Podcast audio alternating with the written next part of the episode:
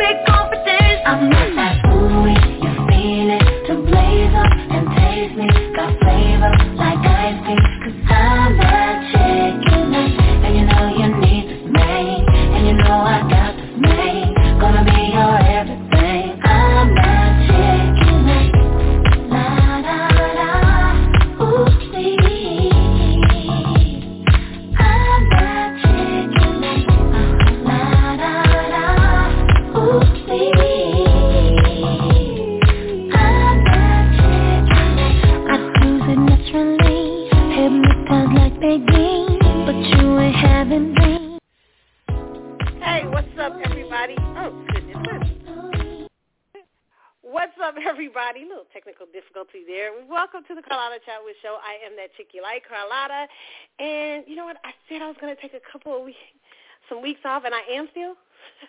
but there's so much to talk to you guys about, and I wanted to make sure I came on to have a discussion with you guys about this week's events, hot topics, and stuff like that.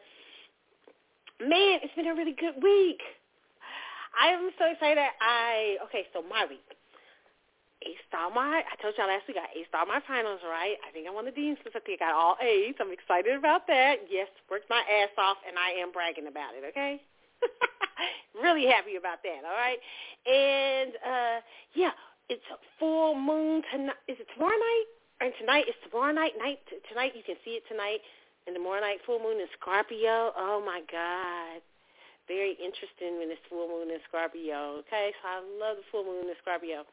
Uh, also, what else happened this week?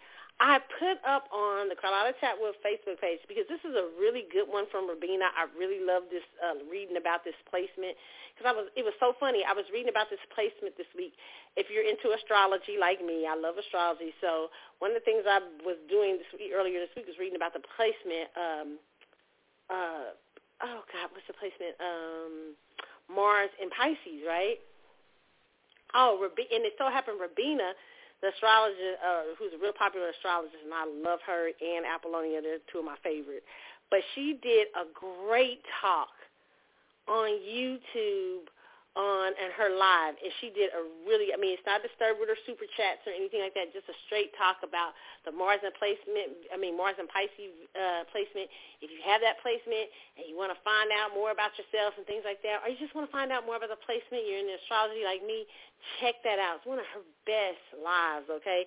Really good one, okay? And she it's so good because she mentions all of these celebrities who have Mars and Pisces. Denzel Washington. I did not know Denzel Washington had Mars and Pisces. It figures. That's why I like Denzel so much, okay? I think Maxwell has Mars and Pisces. That's why I like Maxwell so much. So, so many people, it's, and Pisces hits my, it's in my eighth house. So that's, it, it it makes sense to me. So it's so funny because I start reading about that placement accidentally, but she does a great job on that this week. So this is a little bit of my week and how it's been going. Man, so before I get into these Billboard awards and shit out in these streets, okay? I really don't have a show today, like I didn't last week. I really don't. I didn't write down anything this week. Um, but I do want to get in to, and I don't know if this is your It's a Word tonight. You know, first I was going to say, because earlier today I was thinking about what should people's be, be your It's a Word, and I thought about, should I talk about boundaries? Because, you know, a lot of times people are not are, are, are not understanding, you know, how to create boundaries today. So I said I'm gonna save that for another week. And I thought about tribe, you know, finding your tribe and stuff like that, and you know, and everything you're the special to you or whatever. Then I thought about that, and I thought, mm, that's not what I want to talk about. And then I remembered, you know, what was been going on this this weekend, this week, uh, in Buffalo, New York, at a grocery store. A young thug coward came in, 18 years old, and decided that he wanted to shoot people, black people. He killed 10 people. Most of them old elderly people because we know on Saturdays. When I first heard it, I said he knew what he was doing he knew he's going after the defenseless, defenseless because on a Saturday, if you're ever in the grocery store, it's either a lot of women, children. Sometimes he got some men, but they're caught off guard because they're in the grocery store, and it, you know. But it was a lot of elderly people, and when you hear the stories, one lady was an 86-year-old grandmother who had just left from seeing her husband, who was in a nursing home, and she went to the grocery store to get her something to eat one lady was, I think, 72 years old who had a pantry in the city and fed people from her pantry every week. One man was a security guard who people said was a great security guard for he was a former police officer, former lieutenant of police. Uh, people said that he was so friendly and everything around the store, always helpful, always kind, lost his life while trying to defend the other people. He was outgunned with this young thug who walked into the store with with gear, tactical gear on.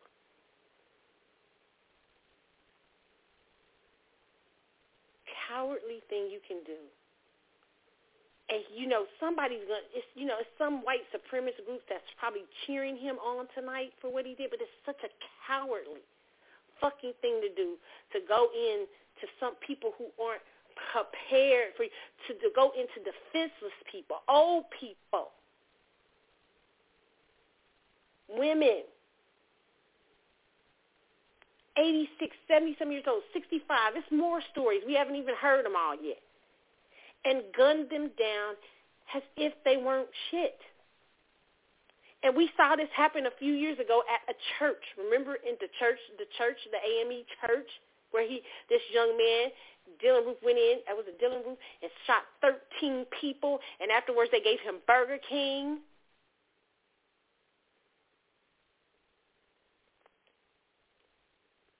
I am so angry, disgusted, hurt. And I kept thinking to myself, I'm like, you know, all these people out here in, in gangs and in, in, in the neighborhood, the inner city neighborhoods and stuff like that, and you in thug shit and you in crazy shit, and you people declaring war on your people you better get real. You, it's time to get real smart and start to stop being in war against your own people, but be in war against the people that are trying to kill your people. Because now they they walking into places where the elders are at. They ain't walking into gang territories and trying to meet the meet the the, the hardcores. No, they going into churches and grocery stores I mean, I was so angry. I was like, I said he shouldn't even. You know, I I'm not a person that promotes violence, but I, you know, I was thinking in my head, I was like, he shouldn't even get two feet in the jail. But you know, I understand. I was just that angry. Don't want to promote, but but I was just mad. I mean, just this elderly people and people who had something going on in their life was doing great things. It was the youngest person on the list was a 32 year old who was living there to take care of her brother who had cancer, I believe, came to live there. So these people, so these people were doing something when this demon coward, this demon that's a coward, came in the door and took their lives, took their life force. These are people who were doing productive things. Terrible.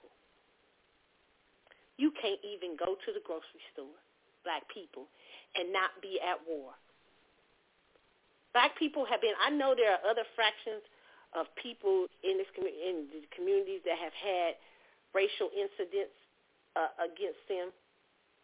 But black Americans, foundational black Americans have been in a war zone for over 400 years. And it's not just white supremacists that are usually in war zones with us. It's other groups that come over, even other groups from the diaspora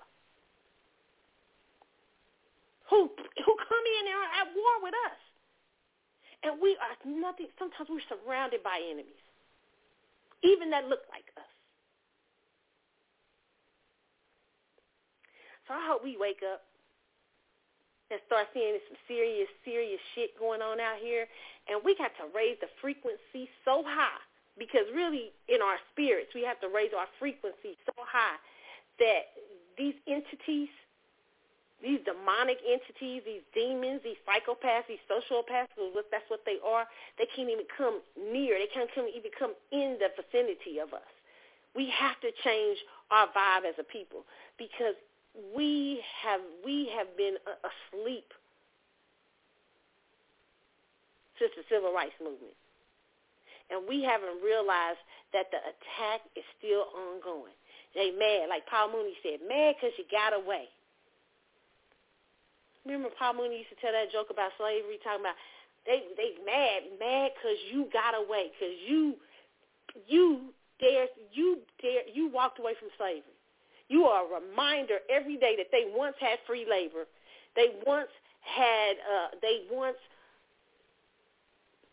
treated a, people so bad, so horrible. You are, uh, you are this government. You are, a, you are an indictment, a walking indictment against this government, because they haven't redressed what they did to African Americans, and so they hate you so much because of it. You know, at the end of his gun, what his gun said, here's your reparations. Black American, foundational black American people, we've been on a soil for over 400 years, fought in battles. When we were treated, only to come home and be treated like shit.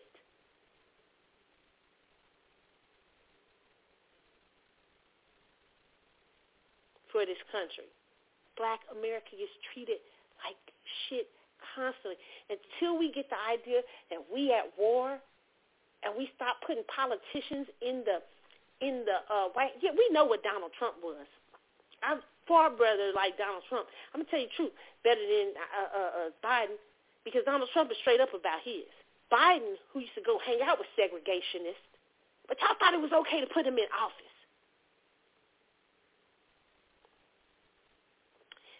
And some of the biggest attacks, one of the biggest attacks, that church where the 13 black people, where 13 black people got killed was under the Obama administration.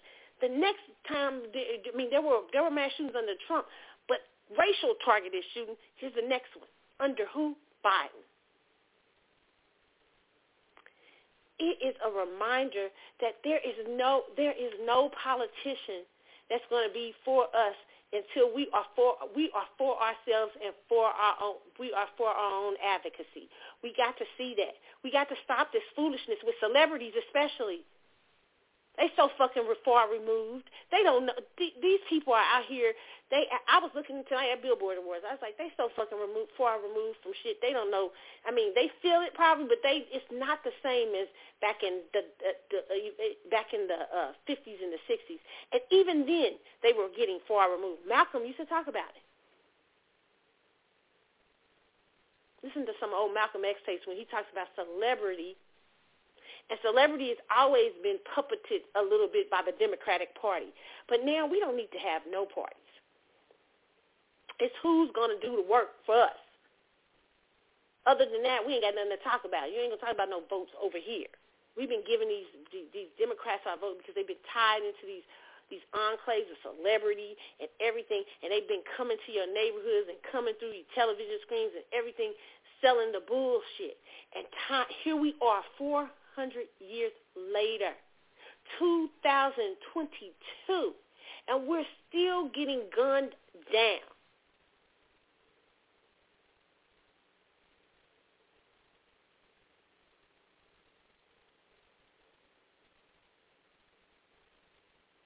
And it's not just it's not just there's been tons of hate crimes done against black people by di- different races. White supremacy just leads the group. And I hope they understand these other immigrants and other people in the in the. I hope you understand. He talked about y'all in the manifesto too. He went to come get us, but he talked about everybody in the manifesto. Why y'all talk shit about us? He was on everybody in that little manifesto he wrote with his little young dumbass. It is such a horrific world we live in. And I don't want to hear anybody tell me about gun violence. Let me tell you something. That was in California. Wait a minute. Hold on. Today, that gun, that gunman who went in whatever that church is, that Presbyterian church, that was in California. This other gunman who went into uh, uh, and shot people up, uh, ten people up in a grocery store, that was in New York City, where some of the toughest, toughest fucking gun laws on the book are. Gun laws do not stop people from killing people. Gun law, there's murder laws on the book. That ain't never stopped nobody from murdering nobody. What stops people from doing shit like this is a change in your heart.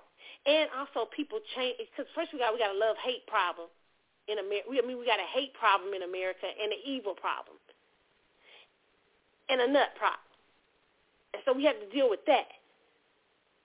But the next thing we got to do is be a people that let them know that we you, we not having that shit. Now we got people in our community, and I'm not one to talk like some of these white supremacists do, talking about what about black on black crime and all this stuff. I'm not talking about that, but I am gonna say for a minute that we got a, we got all these guns and stuff when it come to doing drive-bys on our own motherfucking stuff. How about we start protecting our community and make sure that uh, nobody can come in these communities because we know white we know white supremacy is at war with us now. How about we make some of you uh, dudes on the street and everything doing foul shit instead turn around and try to protect your community?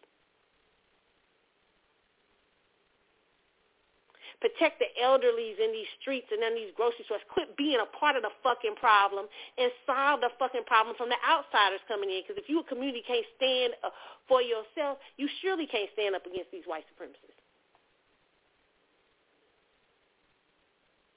and now you're surrounded.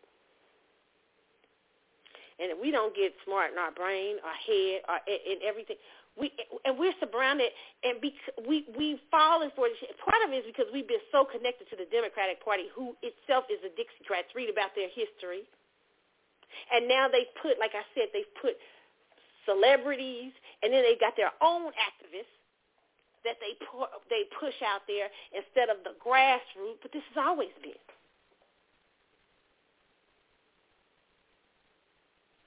And so now you got forces speaking to you who are not about black people's business and about helping black Americans get shit done, but they're about the Democratic Party getting shit done. That's two different things. We are two different vibes.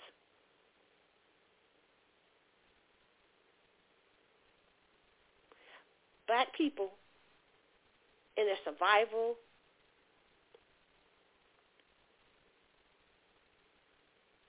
and their story in America goes far beyond the Democratic Party.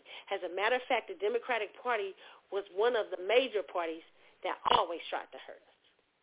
So let's stop the bullshit. We ain't got no friends. And we need to start you protecting our vote like it and acting like it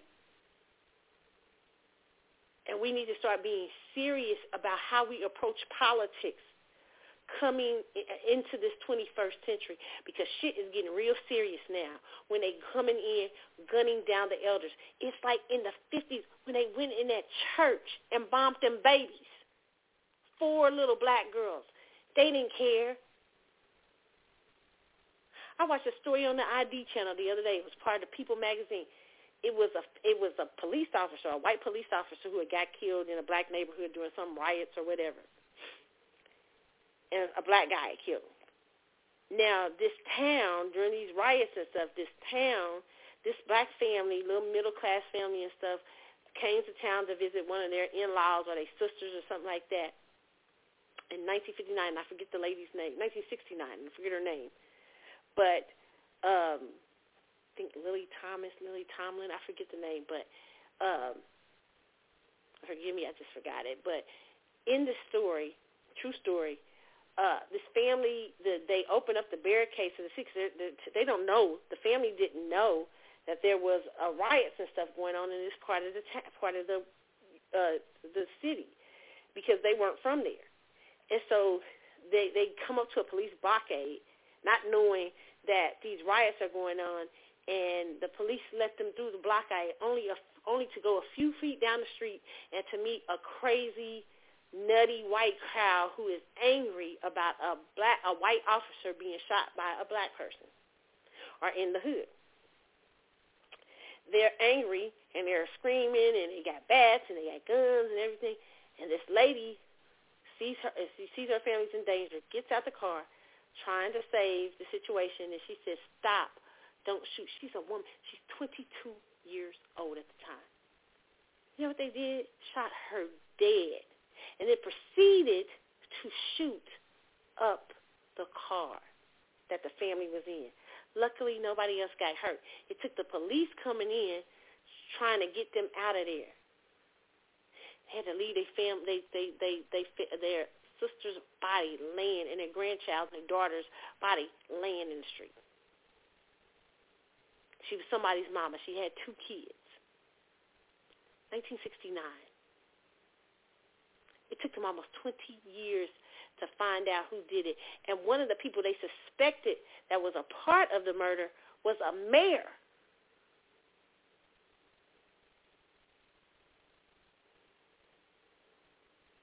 White supremacy go deep, y'all. And then it went underground and undercover. And in 1969, when that happened to that lady, they had kids. Them fools had kids who who shot that lady, and they got kids, and they got kids, and God knows what they done taught them.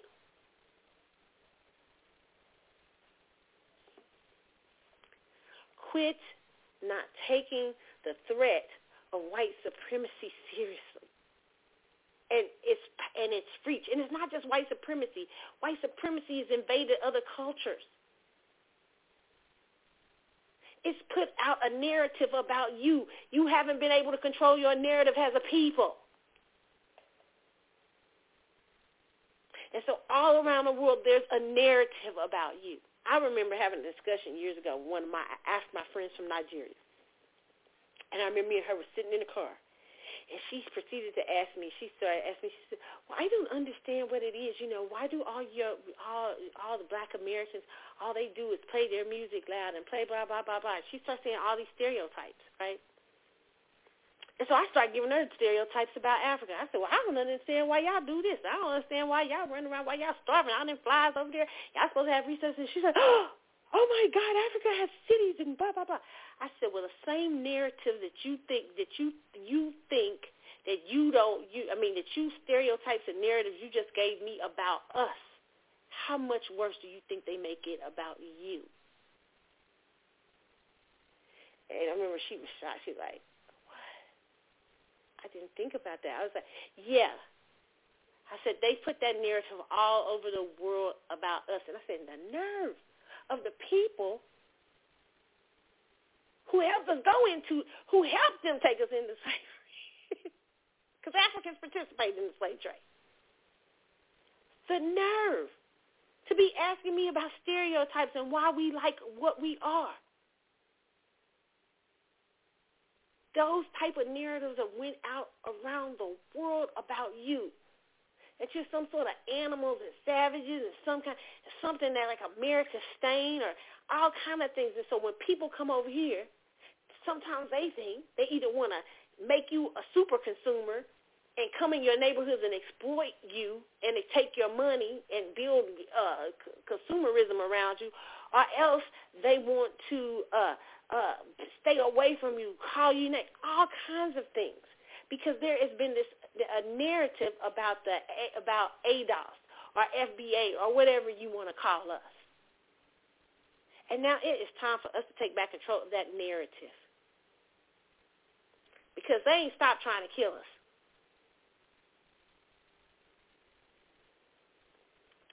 So, you know, I'm pretty angry. I'm not happy about what, and it's, you know, listen, sometimes righteous indignation is good. Anger is good because it allows us to push ourselves beyond certain things and understand the situation we are in and the dire situation we're in in this country. You, we have gotten too comfortable. And we have failed to understand, that's what, you know, what that America owes us. That kid, when he walked in that store on the on the on that gun was this is your reparations. You know why he had that? Because he's scared about reparations. He hears the drum beat beating faster and us getting louder about it. And that's what the white supremacy does when it thinks it's about to lose ground. So we need to be hollering more about reparations. Because that is the redress they, they have to they need to give. It is what they owe and to continue the savageness towards African American African Americans, continue it for 400 years, continue treating us the way they have, coming into a store and gunning an 18-year-old, 18, barely out of high school, just got in college he coming in, and you know he didn't learn all this by himself. You know, you know he didn't. That was breeded in him from somewhere. And gunned down most of our elders, men, somebody's uncle, somebody's grandma, somebody's brother, somebody's son, somebody's daughter, And we should be tired of the bullshit, seriously. Uh, prayers to the people who lost their loved ones. It is a reminder. And it's so funny. You know, my grandma called me and she was like, Kiki, are you watching CNN? And I was like, what? No. I said, you know, because my nickname is Kiki, y'all know. I'm Keisha Carlotta, right? But um, I was like, no. And she's like, oh, my God, you need to turn it on. He just killed 10 people in the store, and I think it's mostly black people, and it's it, it's horrible. I think it's like a racial hit. And I was like, and all I could think when I saw a grocery store, it's just like when I saw the church. Because I think about my grandparents. They go to church on Sundays. You know, they um, they're very active. You know, they go to the grocery store. Especially my grandpa, he takes people to the grocery store and everything. And I'm like, that could have been one of them running to one of these ass. I could have ran. I go to the grocery store and shop. I could have been walking through the parking lot. you could have been walking through the parking lot. Yo mama, yo daddy, yo grandma, yo grandpa. I mean, it's we are at war. He's a one of the lady one of the victims was 86. You live out your whole life to die by gunfire in a fucking was it drive was it like a, a parking lot of a grocery store? Go through 86 years of real shit in life. Only to meet some motherfucking thug, punk ass coward in a driveway, I mean, in a parking lot with a gun who don't know shit yet about life and guns you down, takes your life. I just, it's one of the things I can't, I just, you know, it's one of the things where God, I have to say, God, I can't, I don't get it. There's no, it's a word. I don't think there is. It's just I hope that we get to, we start understanding the fight a little deeper and that we stop just playing and toying with this experience in America and we really start to come together in a meaningful way and fight for redress of this situation that we've been in for a long time. That's it. So y'all, on to some greater talk. We're gonna get a little happier here. When I get back, talk about the Billboard Awards, okay? Let's go on to a happier note. Uh, prayers to the families who lost their loved ones and prayers to those people who got up that morning and wasn't expecting. You know, we go, we do so many things every day, and we don't know what we'll meet in the course of a day. You know, and so prayers to those those people because um, I know that families are struggling with that because I'm struggling with it, and it's just humanity, just the feeling of being a human. and the feeling of the first thing I didn't think about is gun law. See, I don't like when we start doing that because that's politicizing what happened, and it's nothing. It has nothing to do with guns. Guns have been around since for a long time, and we didn't have mass shootings always in America. What it's become is become because the world is sicker. If they don't use guns, they'll, like I said, they'll be doing knife buys. They'll be bombing things. They'll be setting your churches on fire. They was doing that a few years ago.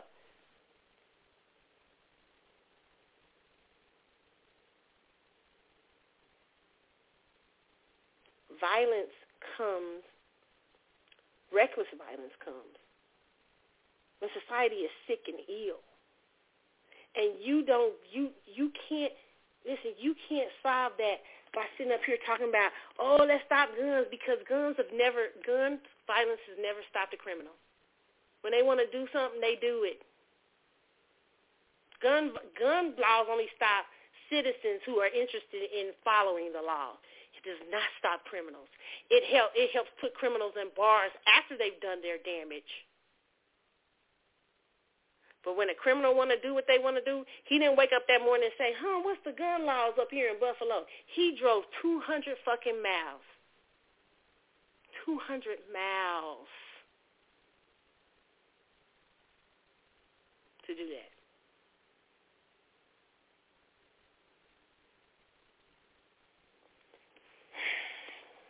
All right, y'all. we to go to break.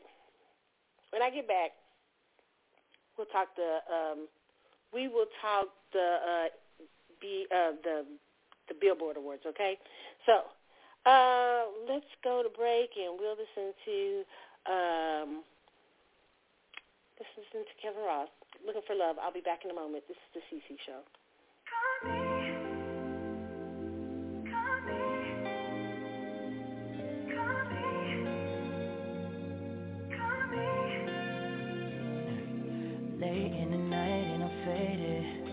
Say that you're not gonna make it. That's two times in a row for you. Feel so curved and it's overdue. Lately you're testing my patience. Baby, I think you must be mistaken. I could find me somebody new But they won't compare the truth. Girl, you got me, cocky, sloppy You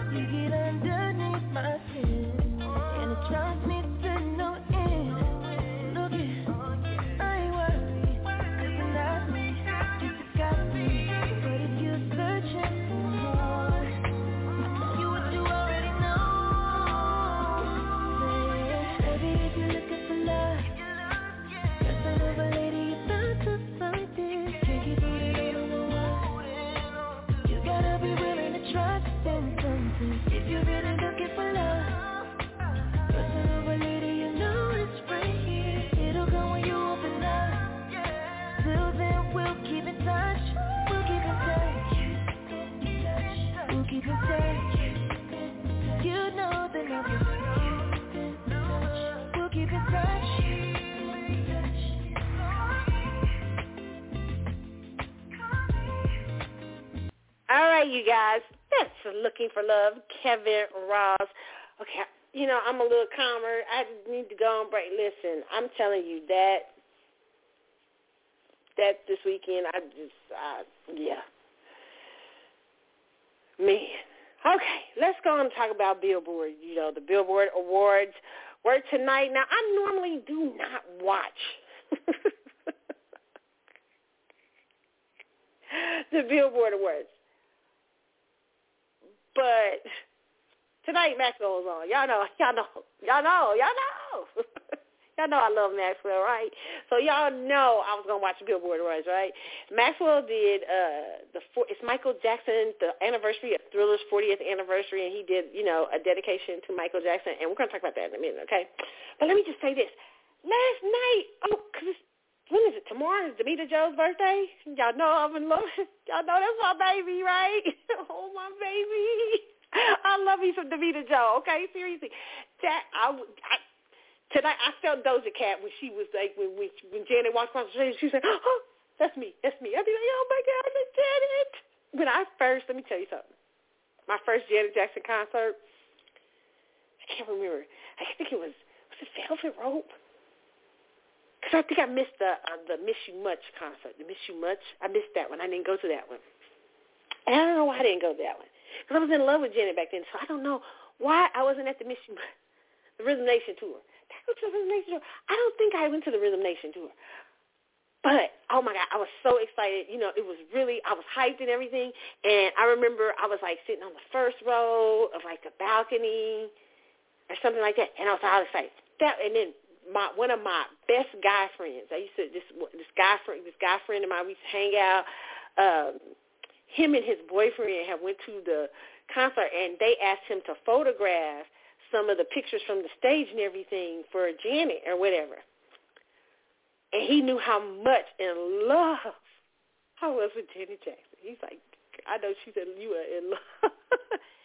and I remember he brought me before he even gave the pictures to, because he was doing pictures for uh, there's something something for their tour and something for some uh, um, a magazine or something I can't remember, but I remember he came up to my job.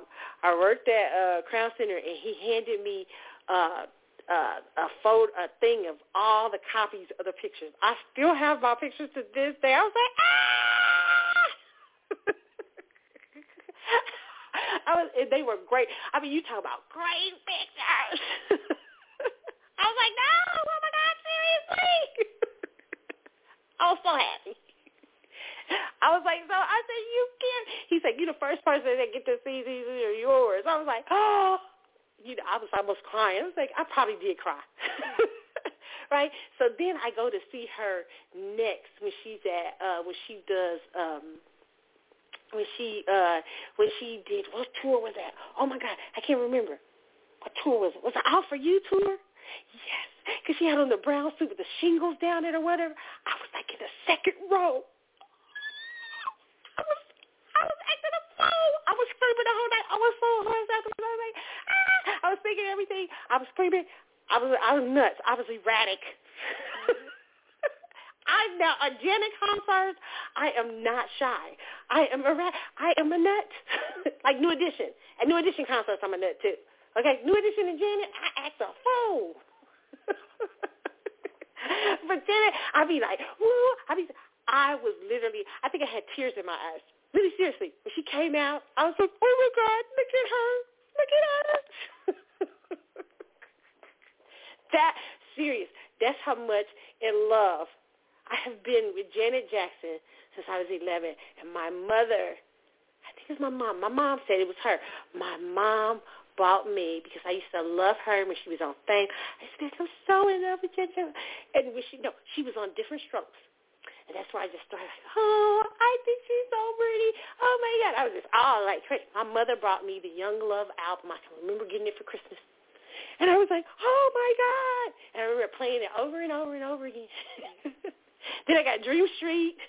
it's been on since then. This was before Jimmy Jam and Terry Lewis, okay? So that's how real I was. I was one of the people that had Dream Street, okay? I love that album. You don't stand another chance what's that? Was that the one Marlon wrote with her? I think so. And then my song, If It Takes All Night. Oh, my God. That's still one of my favorite Janet songs. That's how nutty crazy I am about Damita Jo, okay? Happy birthday, Damita. Oh my God! When when I when I meet Janet Jackson, seriously, I believe one day I'm gonna meet Janet Jackson. When I meet her, I'm gonna have to stop myself from crying because I'm not a person who would cry over anybody else. I would cry about Janet. Seriously, I would cry. I think I would cry. I think I'd you know how when people meet their face, I'm like, why y'all crying? I remember when I first went to see Michael Jackson, I couldn't understand because my, my mother took me to uh, my mother and my uncle and his daughter. We went to the Victory Tour, right? And we was down on the floor, great seats and everything. I was about 10. What was I like? No, I wasn't even 10. What was I in the Victory Tour? I might have been about 9 or 10. And I remember – uh, being on my uncle's shoulders. And I remember saying, because my uncle lifted me up on his shoulders and everything, and I remember saying, why are they crying? This is a happy time. so I couldn't understand why people were crying, right? But with Janet years later, I understand that crying is happiness. I would be that happy if I met Janet, okay? So Janet had a birthday party, I think, in Vegas, and I saw some of the video and stuff from it. Oh, my God. It was so dope. I was so, ha- I'm so happy for her. And I can't wait to see her like on tour when she goes back on tour. I am so I'm always excited to see Miss Janet Jackson, okay? And I think even in one of the videos I saw, like she had a dinner and Maxwell and and uh, Terry was it you know it was Jimmy Jam and some other people were there or something like that. I couldn't hardly I couldn't pay that much attention. It was like a small video. I was like, oh my god! It was so it's like a fave and another fave there. But I the, the deal is with Maxwell, I don't I don't have tears like that because with Maxwell it's more like okay, it's more like I think you fine. it's not, and you can, and you really are the bomb singer. I mean, it's, but it's not the same. Like Janet, Janet is this erratic. I can't explain it. but I, I, I just figure it's love. right? So it's all good, okay? So that's how I felt about Janet Jackson. So happy birthday to Damita Jo, okay? I mean, I, y'all know how I feel about Janet, okay? It is it's, it's real. Right, and uh, so she's was at the Billboard Awards tonight, which I'm gonna talk about a little later on. I'm gonna talk about right now, but I'm gonna talk about her a little later on. You're like, Daddy, what me, Carlotta? No, that wasn't it. Okay, so Diddy was hosting the Billboard Awards tonight. Diddy, Diddy, Diddy. Diddy is a walking salesman. Okay, he's just. I mean, I think I saw some rock. I saw artists. because you know he's getting ready to redo. Uh, uh, uh, he's going to be back at the him, and, you know, I guess of a record uh, label, and he's going to be doing a Love Records or something like that. Uh, good luck with that, Diddy. Uh, you know, Diddy is Scorpio. He usually puts when he puts his hand to something, it's usually magical. So let's see what happens. There's a lot of other crazy things that happen too, like artists be coming out 20 years later talking about he did me. You know, did he try to make a more better frequency? Like he said, he was doing love frequency. So hopefully these artists come out feeling much more better about love the love label than they did bad boy okay but diddy hosted and i think he did an okay job i mean i wasn't mad i mean it's diddy i mean he does his thing you know i have an i kind of it's like i have an affinity kind of for Diddy a little bit more, you know, than I do. Maybe because he's a Scorpio, but I, you know, I know the darkness is there, but I, I still have a thing, like you know, like a kind of love for Diddy. I kind of like, you know, but even though he, in a weird sort of way, you know, but I, even though I know the darkness is there, you get what I'm saying, y'all? but he did, uh, you know, he did a good job. He had a whole, you know, he did a Diddy entrance, singing and dancing and shit, you know, so like that. Okay, it was all good. Okay, so listen, like I said, I normally do not watch the Billboard Awards because it's like pop star awards and stuff like that. I just don't pay attention. Okay. Uh, did he end up giving Tamika Mallory some sort of award for uh, uh, activism? Listen, and this is I don't want to diss Tamika Mallory, but when I first saw Tamika Mallory, she was on the women's movement thing, and then now she's moved over to the activist thing. Here's what I really feel, and this is this is just seriously. I really feel about people like Tamika Mallory and um, these are activists that are okayed by the Democratic Party. And their first uh, their first their first loyalty lies to the Democratic Party, not to black people, but to the Democratic Party. But they often talk the black people game because, you know, the black people game is the mask they wear but they're really looking for more of power structure into that party. And that party is what gives you more power. And, I, you know, I don't want to question anybody's sincerity. It's just how I see it. You know, when I see groups like um, ADOS, and even, you know, FBA or, you know, different groups that are grassroots movements that are on the ground, that are talking about reparations in a real fashion, specifically Antonio, Antonio and Yvette, because I think they've really been on their stuff. Tariq talks it too, but not as, you know, I feel like they all work together in different ways, even though they have disagreements with each other, but, you know, not as thorough as Antonio and, and, and, and uh, Yvette. They have really done the work when it comes to ADOS and, um, and this is no diss to Tariq or any of them, but it's just that they do it in a different way. Uh, Yvette, even though there are disagreements I have with Yvette and Antonio, but I still respect them because they they have they have put forth the uh, the um, um, the stats, the information out there, and they know what they're talking about and they have been, you know, really going hard for Black America. Whereas, you know, you had a lot of these people who have been put up in position, and you know, and they they only respect Democratic Party stuff, and we got to get out of that because it's more. And see, they'll attack groups like ADOS and other groups and FBAs and stuff like that because they'll start saying stuff like, "Oh, you're a Republican" and all that stuff trying to attack uh, people or you're going for Republican operatives when it's neither one. The Democrats can't believe black people got their own mind, and some sometimes don't like neither one of y'all. But so what if they are Republican? They can't believe that you got the audacity to lead them. They like a pimp. You know when a pimp you know when you you pimp when pimps was pimping in, back in the day when pimps was real big in the sixties and seventies and stuff, and one day hoes got nerves enough to leave and they come hunt they hoe down and beat them down. That's the Democratic Party with black people. They think they they we they hoes. Oh, what are you go leave? What you doing, hoe? you taking your vote, ho? And then they try to come and beat you down because you decided that I'm not going to be a part of the shenanigans anymore. I'm not going to just give my vote to you for nothing. Okay? Either bring the tangibles, the real life things that we can use as a people to uh, uh to to go forth or else we don't have nothing to talk about. Ain't no votes no more. They can't believe you talking back. You the hoe talking back to the pimp. That's what the Democratic Party thinks of us. They think we they hoes, okay? They think they Don Juan and we they hoes. and it's 1972 out in these streets. and it ain't that. We, it ain't that kind of party no more. The hoe is talking, is speaking. We done left the whole corner. We done left the Democratic whole party corner alone. A lot of black people are seeing now and starting to leave it alone. And I'm not against people being Republicans, but I don't want people to get, because I lean a little bit more conservative in some of my thought process. But I also believe in social issues. I'm kind of a little bit in the middle. I'm more of an independent, kind of libertarian type of chick. But here's the deal. I don't. I, I'm. I'm not for uh, ignoring racism because a lot of times people when they Republicans they act like ain't no racism out in these streets and it's clearly there's some it's racism going on in these streets and then a lot of them like to ignore reparations when black people clearly need a redress for what has happened the last 400 years in America. So those that's when there I mean some I'm in disagreement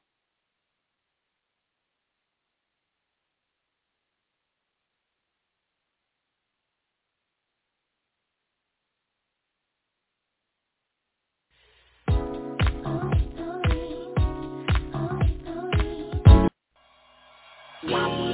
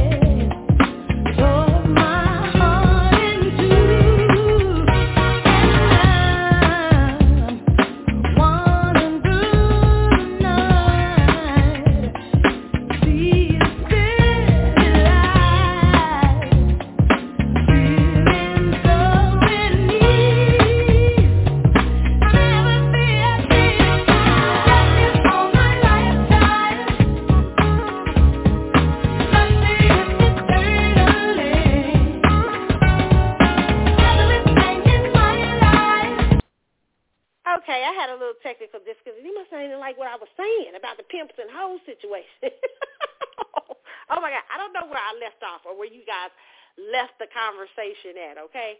But what I was talking about how the Democratic Party tends to treat black people like we're their hoes.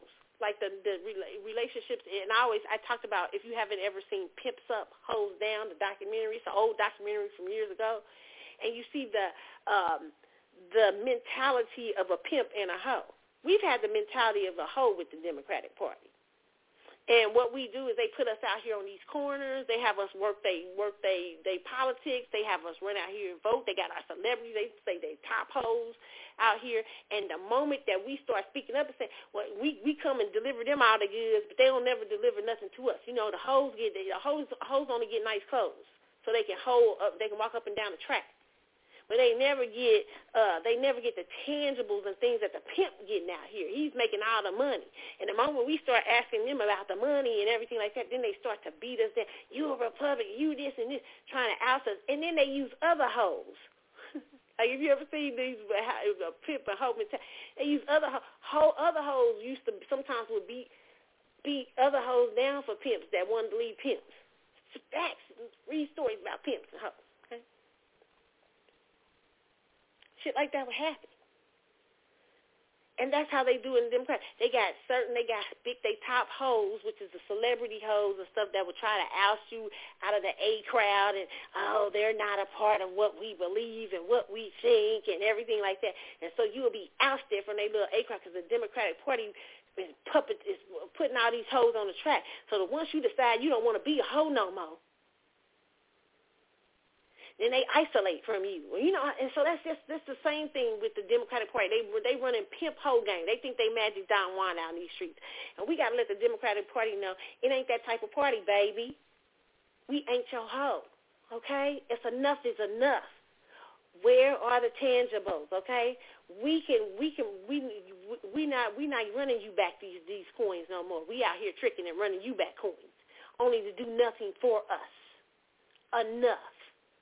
But Tamika Mallory, as I was saying, is one of, I feel, a part of that whole thing. She's a part of the in crowd thing. And she says exactly what the Democratic Party would like her to say. Nothing more, nothing less. Okay? So, just a minute when you misbehave with the pimp, and they put your ass out, they beat your ass down and put you out. they don't put you out, they beat your ass down till you get back on that track. And so, you know, we the unrulies. okay? So that is what it is. But Tamika Mallory got an award tonight. uh, for Diddy, uh, for and, and it's, it's all a part of that vicious cycle that I talk about that runs in the Democratic Party with celebrities, even my faves. You know, I love Maxwell, but Maxwell was up here. I mean, I see him during the during the thing he was doing the vote. He didn't tell people to vote for it, but he he might as well have told people he had. he had no Republicans and he wasn't doing interviews with Republicans and Democrats.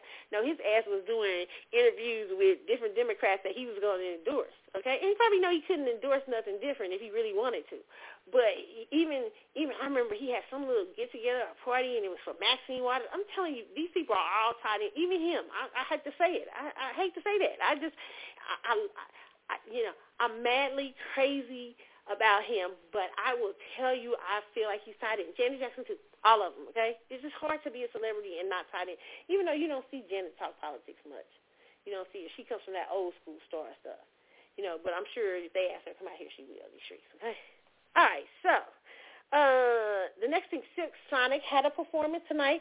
Now, only thing I'm happy about with Silk Sonic performing Love Train, I'm happy because people get to find out who Con Funk Shun is, and people get to hear the original.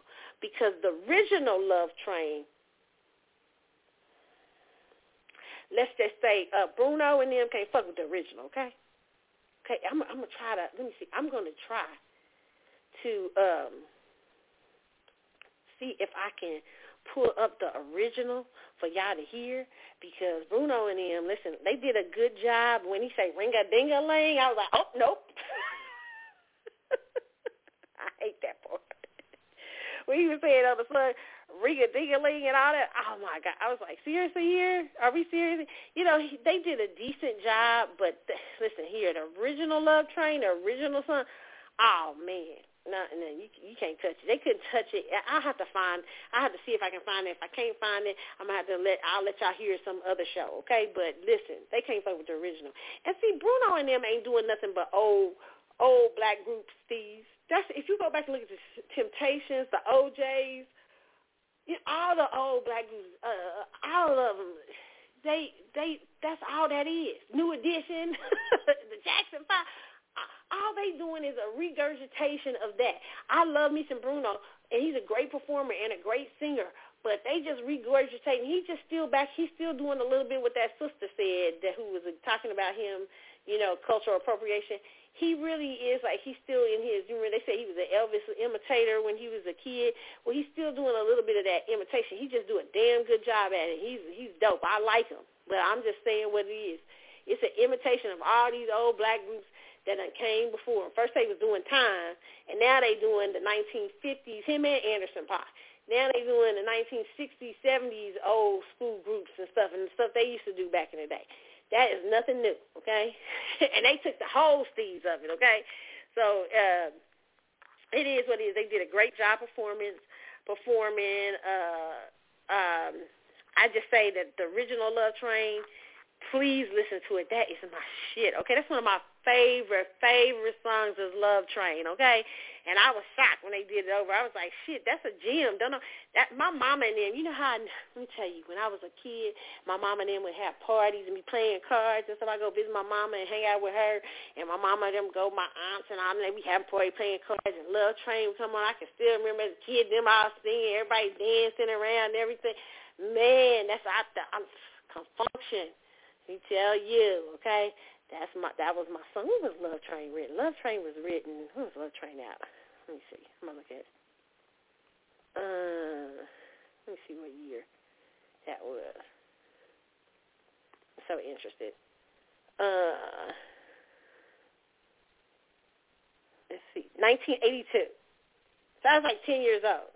Okay, so yes, let me tell you and that was a groove, okay? That was hey. I mean, and I didn't even know what the song meant. I be singing it, hey, if you, I be, you know, my mom, I be singing it with my mama. Love keeps you tied to another. That's the way it goes. Oh, love. I didn't know what I was, my little ass was singing about. and it was funny because that's the age I think I was eight when I started doing singing talent shows. I was eight, so I started doing like I started doing talent shows, maybe eight or nine, and I think I was that's, so I was doing talent shows by then. Music, so I always listened to different music stuff, and so I was already singing by then. And so our our Con Funk yes, groove, okay?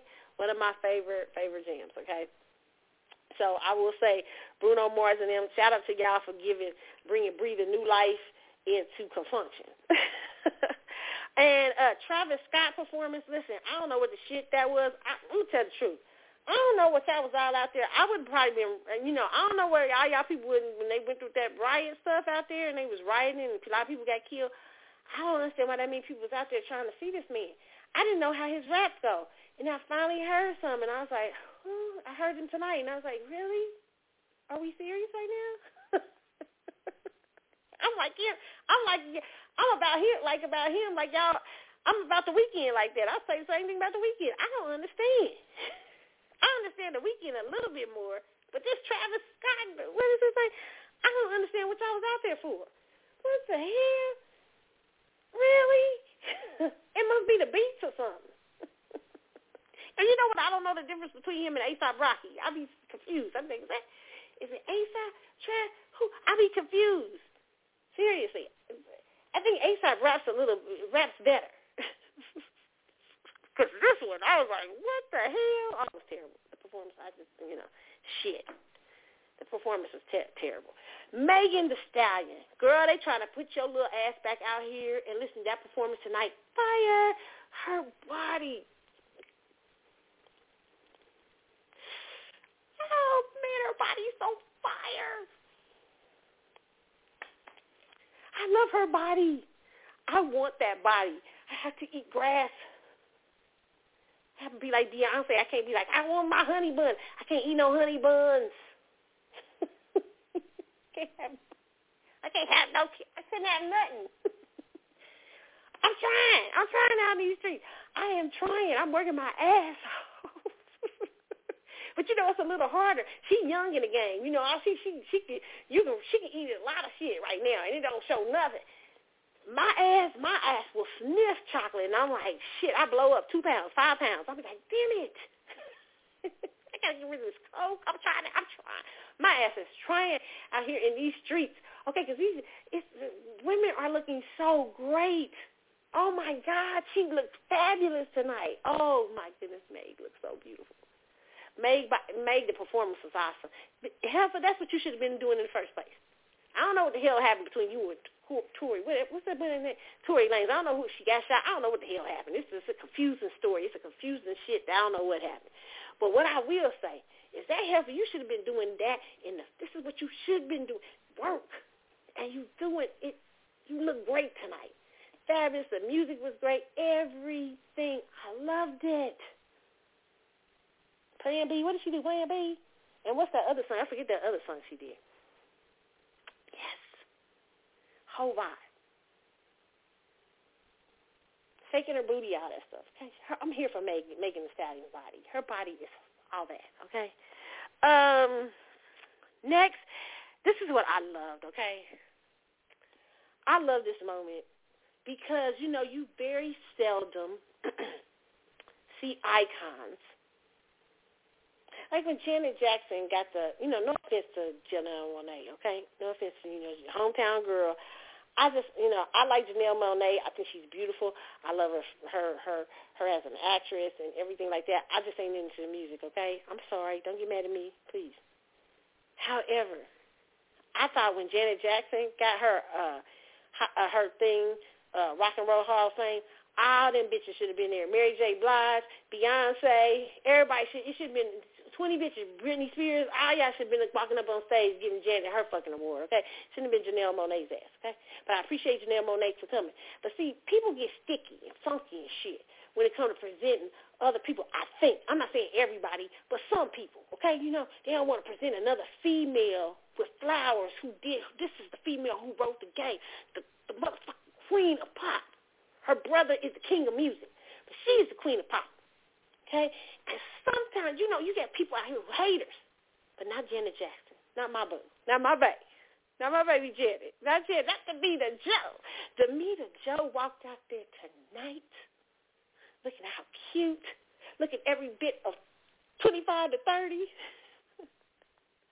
looking good, slim, and trim. She walked out there and she presented Mary J. Blige, the realest chick in the game that ever was. The person that I said should get more flowers than anybody. Mary J. should be where Beyonce. Y'all put Beyonce today. Okay? Because I don't understand it. Everybody loves Mary J. Blige. Not everybody loves Beyonce, but everybody loves Mary J. Most people do. Okay? And she and and she has represented, like I said, black girls in the hood all over from Generation X. Okay? I mean, Mary J. was the icon for that. And tonight, the queen walks out and gives her her flowers. Janet Jackson, I thought, I said, Janet, that's why I love you. That's why I stand Janet. Because Janet walked out. Janet, Janet knows who she is in herself. So she wasn't scared to walk out and give Mary J. her props. And she gave, I mean, so beautifully. And I love the moment when Mary J. walked up there. I love Mary J.'s speech saying she was ghetto fabulous. Yes, Mary, you better let them know. And she said, now everybody want to be ghetto fabulous. They show do. They show do, Mary. Everybody, everybody want to be us. Generation X did that shit, okay? Okay. If we, if anything we did, we did the hood girl, black girl, hood girl shit. We put it out there. Our generation and everybody after that, now everybody's like, girl, and yes. And when they used to dog us for being that. They used to dog black girls for being around the way girls, hood, ghetto. That was foundational black American girls. That's one thing all across the United States we all had in common. And even the people in our neighborhoods who were of other races would imitate us. Okay, but the hood girl thing, the sister girl thing was our thing, and we worked it. And Mary J. Blige took that shit to the world, and she represented the average hood girl well. She uh, represents around, and so I was happy tonight to see Mary get her flowers from an icon, the icon of icons, Miss Janet Jackson. I thought that was a beautiful moment. I love, loved it. I was mad because I didn't have nobody perform for Mary J. One of her songs or something. I don't understand that, but it's good, okay? But I love that moment, okay? Uh, also, Doja Cat. Doja Cat kept winning R&B. See, Billboard, I, see, I peep game. Billboard's awards, these, see, that's what I'm saying. The music industry is very racist. And I will say this. Michael Jackson tried to tell y'all this too.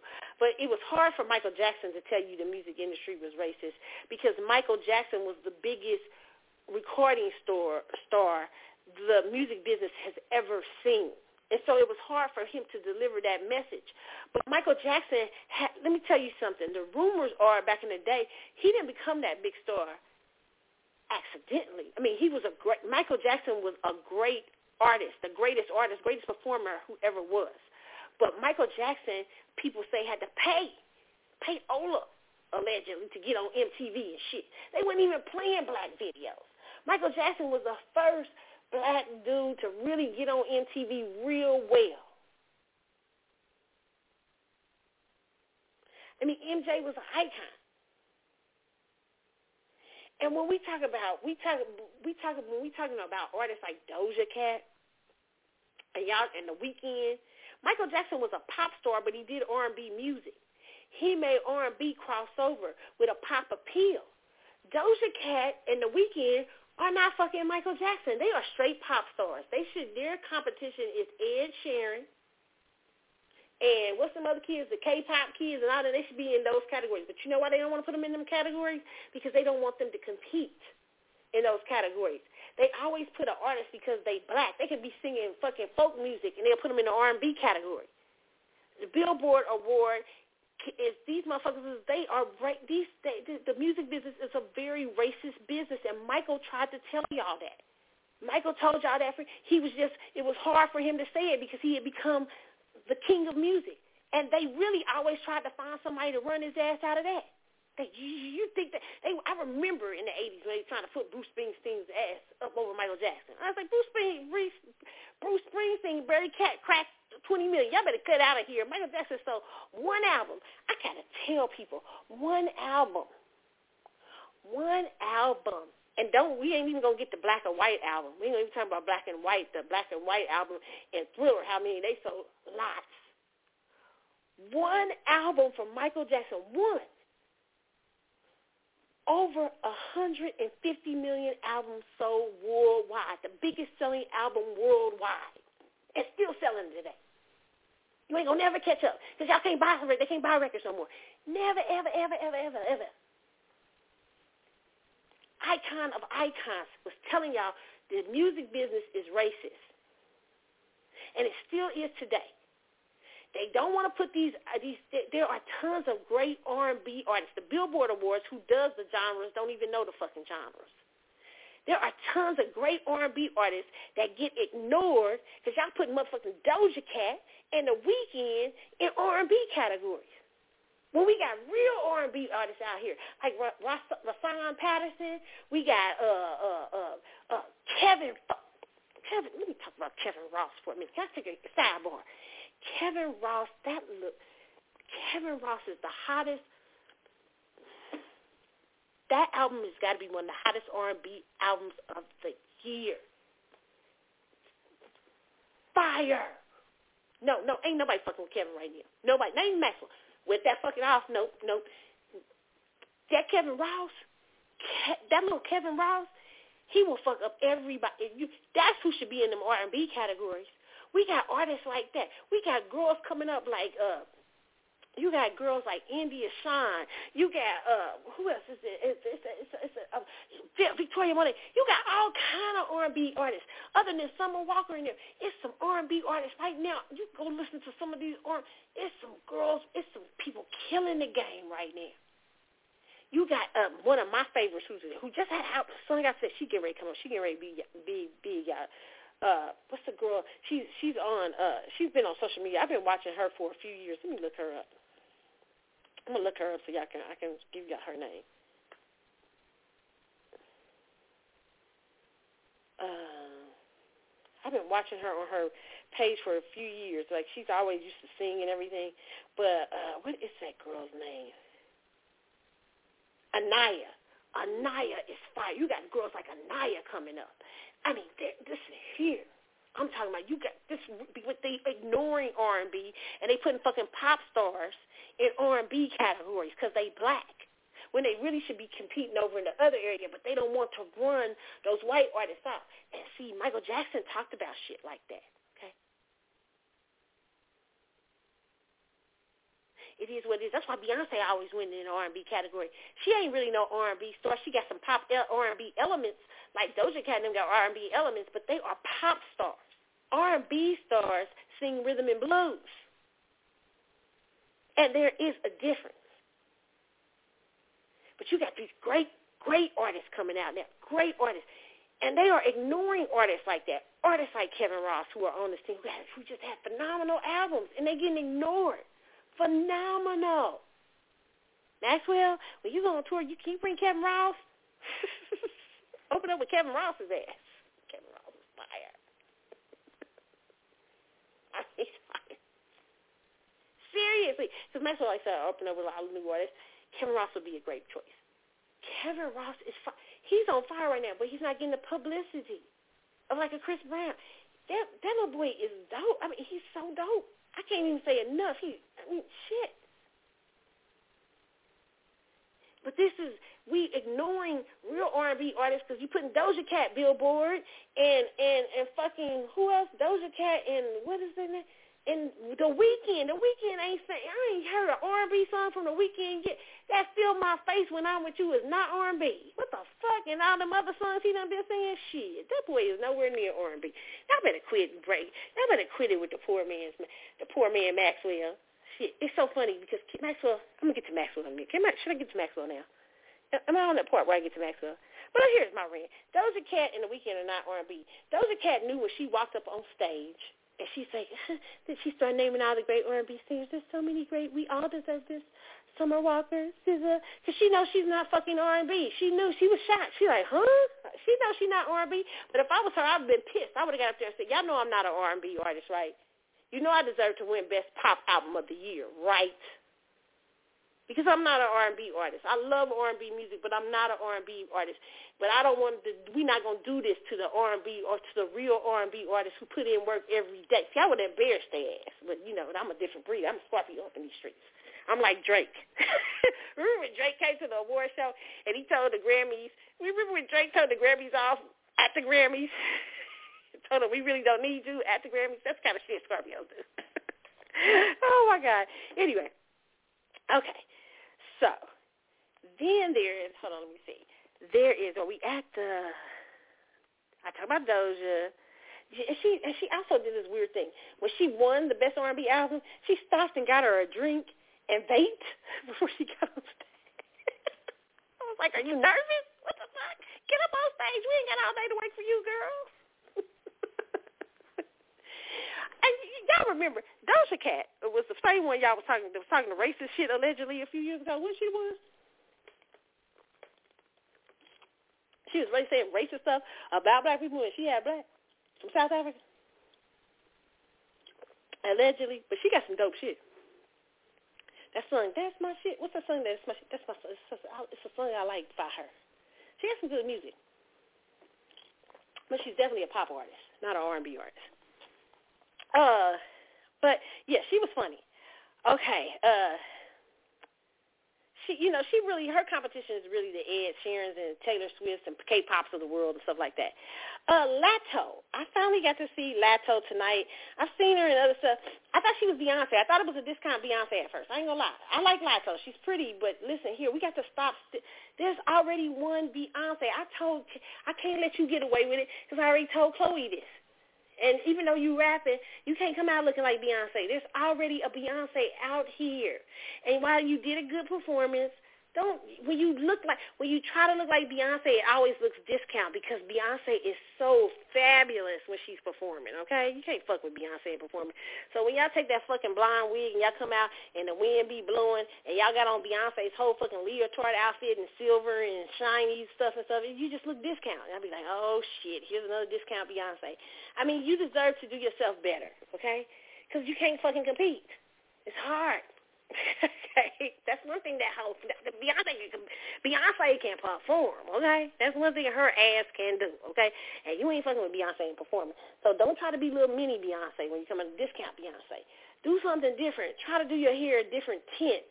Or don't wear the curly hair because she's made these are her signatures when she performs. Don't have the wind blowing. Those are her signatures. Don't have on the bustier and the, and the leotards and shit. That's her signature and she make and y'all all look cheap when y'all do it. You look out like a knockoff version of her. well, don't do it. Don't fuck with her. And then y'all do her dances. ah, y'all better learn from Ciara. See, Ciara might not got the hits, but Ciara, that bitch know how to work a stage, okay?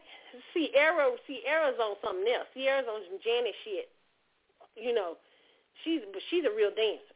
Okay, she ain't in no burlesque. She's really dancing. But y'all come out here trying to burlesque like Beyonce. Beyonce owned the burlesque dancing category. Y'all can't fuck with Beyonce in that category. Leave her alone. Please start getting put another outfit on or something. Shit, figure it out. Don't try to come out looking like Beyonce. It doesn't work for you. Are we ready for Maxwell? Cause see what I gotta say. I don't, God, I love my.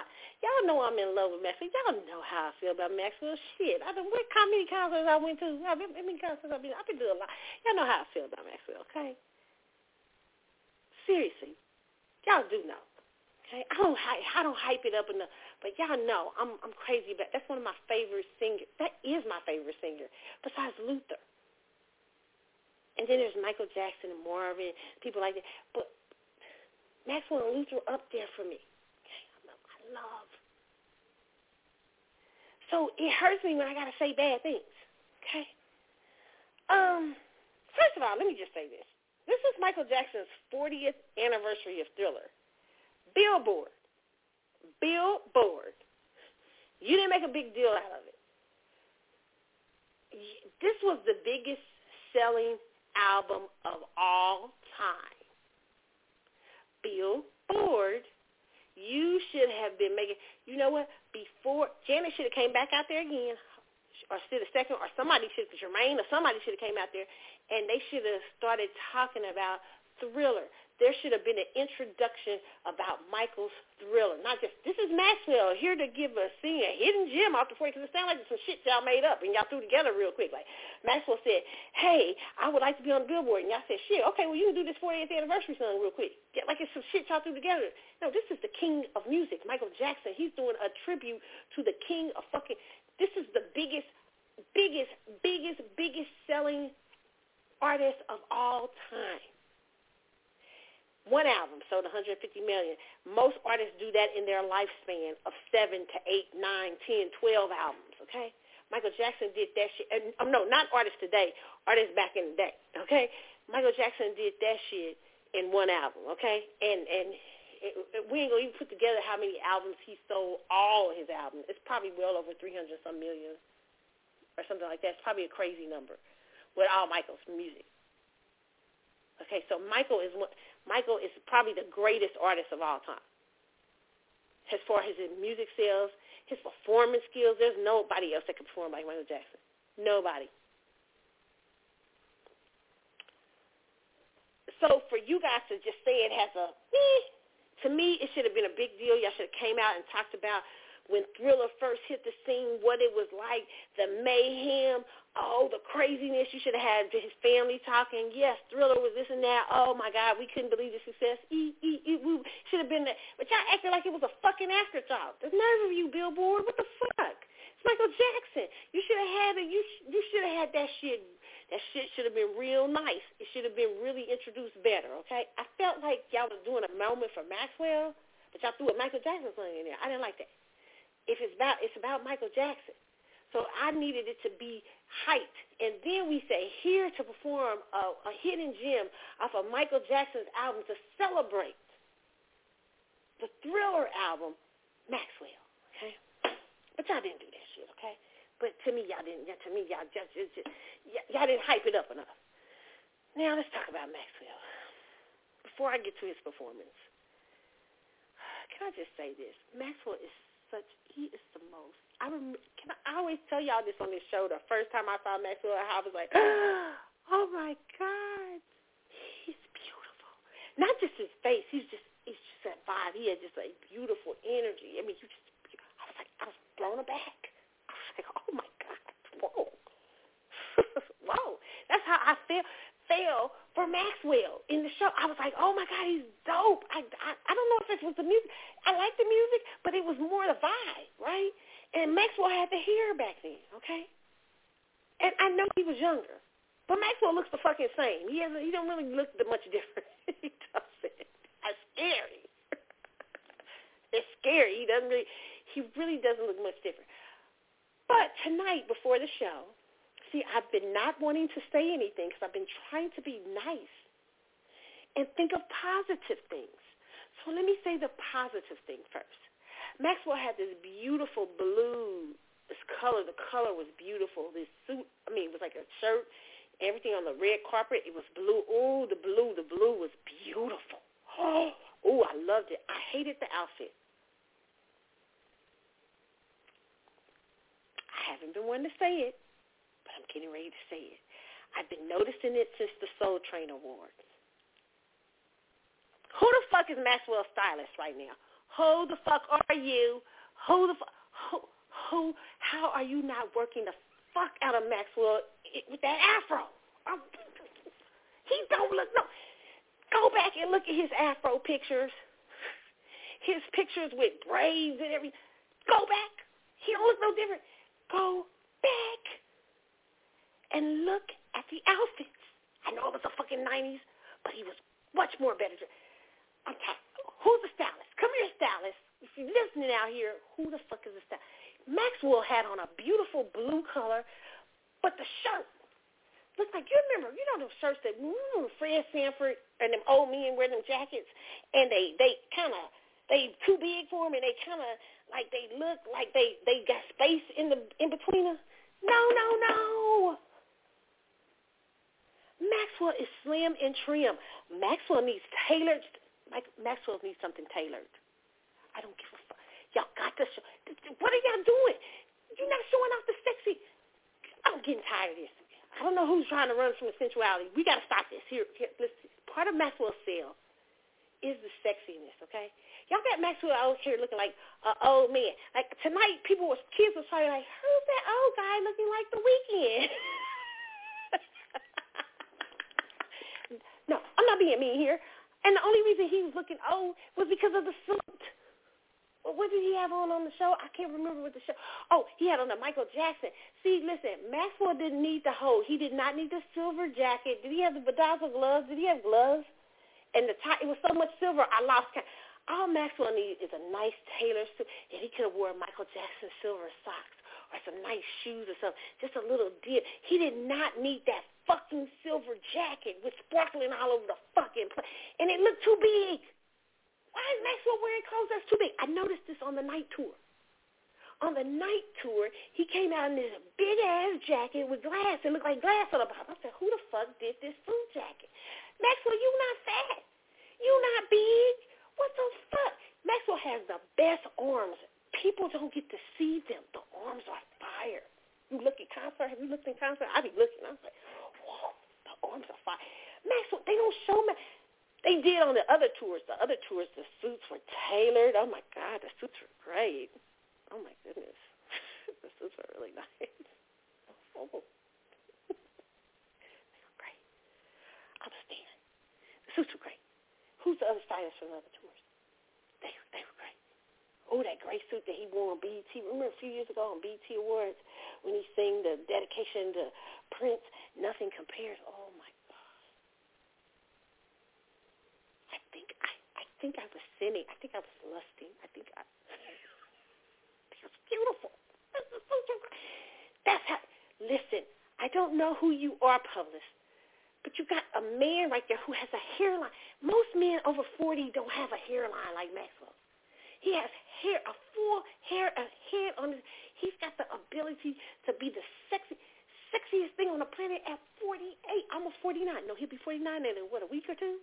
49. He God, work it. Please work it. Please quit making Maxwell look old and dumpy. What is going on with these suits? He's not old. Stop. Stop, stop, stop, stop, stop, stop, stop, stop, stop.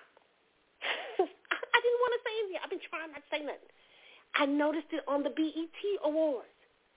He came when he came to the show. Remember, he had that little cross, that little cross thing bag on, them little cross bags men wear. And he had on a very nice suit, tailored so he looked sexy as fuck. Then when he got on stage, he had this big ass suit on. I said, what the fuck is going on with this big suit?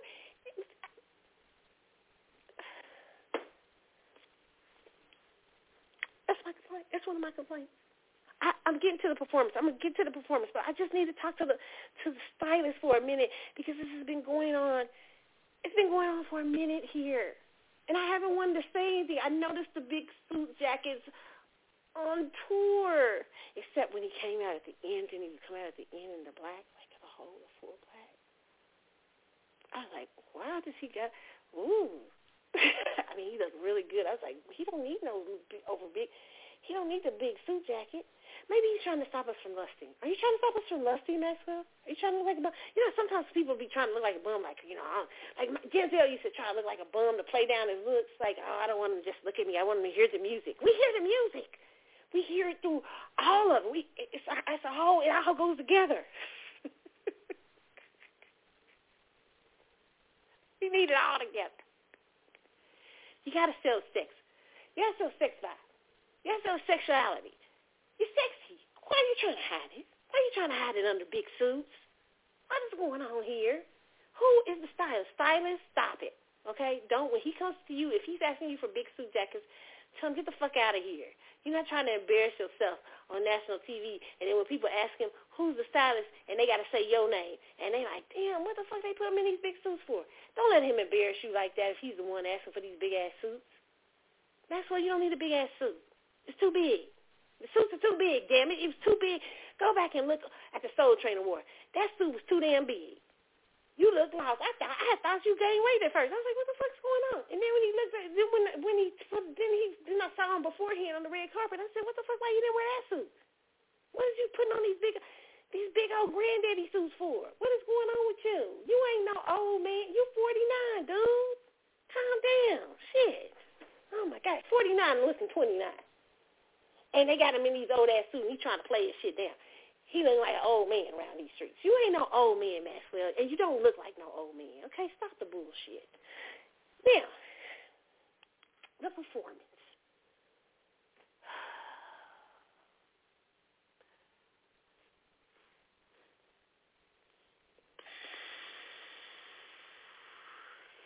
You know, years ago, I went back, I listened to an old show. Maxwell, when I first heard Maxwell perform Lady in My Life, I didn't like it. And that's when he performed it on the Grammy show. And I remember saying it on the show years ago. But then I remember going back later on that day and watching it again and going, damn, I mistake this. The vocals was on point. He was so sensual. I think I rushed through it the first time.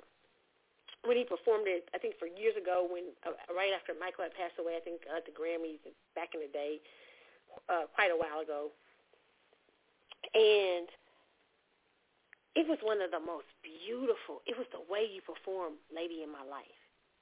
I mean, he he just looked sexy. He stood there. He didn't have to do. He didn't have to do much of nothing. He just stood the mic, you know, and he just belted it out. Ooh, it was just a hot performance. She was just like, "Fuck, yeah, sing that shit." He did. He did it. I mean, he did, lady. Tonight,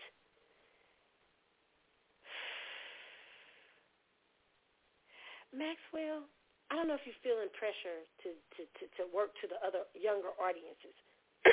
you are a, a, a classic artist. You are an artist that does not have to spin too much. You don't have to. I mean, I understand when you do the little rotation on Lake by the Ocean and you do the spinning and the getting down on your knees and all that. I get that. That's cute. That's sexy. But for Lady in My Life, that was not needed. We didn't need you to spin around like Michael Jackson and drop to your knees. I mean, I was like, what the fuck? We don't need that. You could, cause your vocals. What's a, what's deep about you is that you you are one of those artists that don't need bells and whistles. You know, like listen, I love Chris Brown and them back in when Chris was in his hay before he was back in before he is now. But listen, they need bells and whistles. They gotta have them. There are artists that have to have bells and whistles, and it's facts. But you are not one of those artists that need that. You can add bells and whistles, but you don't need it. And a song like Lady in My Life, and with the beautiful vocals that you have, and with that beautiful Mars and Pisces, sensual, sexy, raw energy you have, all you need to do is stand there and sing that shit like you know how you do. You know how you did it at the Grammy Award, at that Grammy thing years ago, whatever the shit LL Cool J was hosting. When LL Cool J had that good ass agent who's getting them to host the Grammys every year. you remember that shit. But that's what I needed to see tonight. Not the spinning around, not the oversized suit and the spinning around and the uh, shopping. I was like, what the fuck's going on here? I mean, I, the vocals kind of was like, they were good, but they weren't as good because it was like I'm like, where is the? I know you're trying to do more, but I'm like, I need you to feel the song. I mean, that's such a, it's, a, you know, and I would have preferred for him if you was gonna do some spinning around. You could did Baby Be Mine, you could did PYT, you could did uh, uh, uh, uh, Baby Be Mine would have been a great song for Maxwell to do, and Human Nature. Oh my God, Maxwell could probably sing the shit out of Human Nature. I don't know why you didn't choose that. Uh, Oh, yeah. You probably could really do human nature. Oh, my God. You missed that one. But listen, you can do Lady in My Life. Lady in My Life is one of the most perfect songs ever written. I mean, that bridge. Lay back in my tenderness. Let's make this a night we won't forget. Ooh, the words speak for itself and the music. The, you don't have to do much. You have to do much. You sold it too much. You oversold the fucking song, and you weren't dressed for the occasion. I said it. You weren't dressed for the occasion. You gotta quit hiding it. It's sexy. It is what it is. I don't know. Maybe you just feel like you need to play down the sexy. I don't know. Maybe the girls are coming after you so much. You like, ah, shit. I want. I don't want. I can't. You know. I don't want the groupies out on me. And the only way to save myself is some men do that. You know, some men do that. Some men be playing out they sexy. I've heard that stories of rock stars playing down a sexy so women wouldn't come. you gotta get. I don't know if that's the reason, but I'm just saying. I don't know why, but that song needed to be so completely with the sexy package, okay? Because that is "Lady in My Life." I need to feel like when Michael Jackson sing "Lady in My Life." I be I, when Michael was alive, I was like, shit. I thought my panties up on stage for Michael. Michael, Michael, Michael was not. Let me just say this.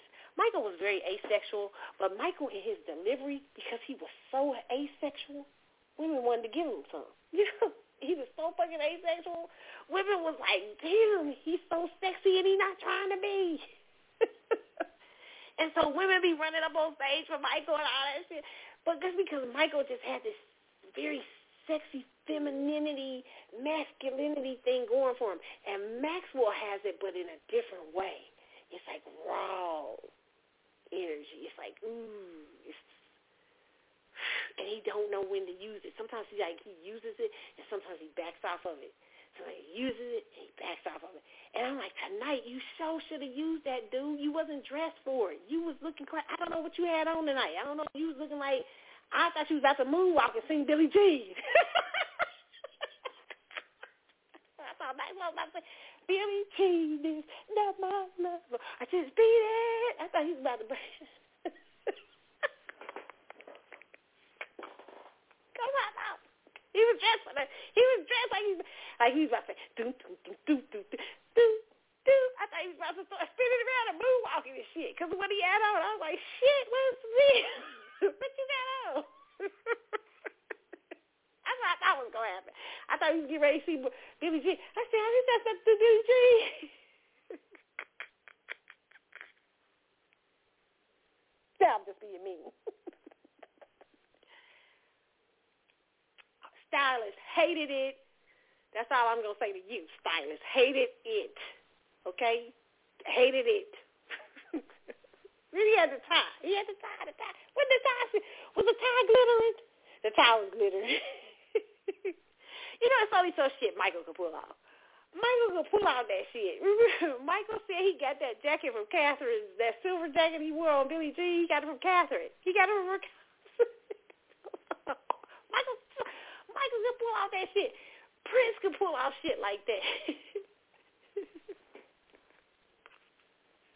I don't know. They, they had this androgynous thing. They could pull off.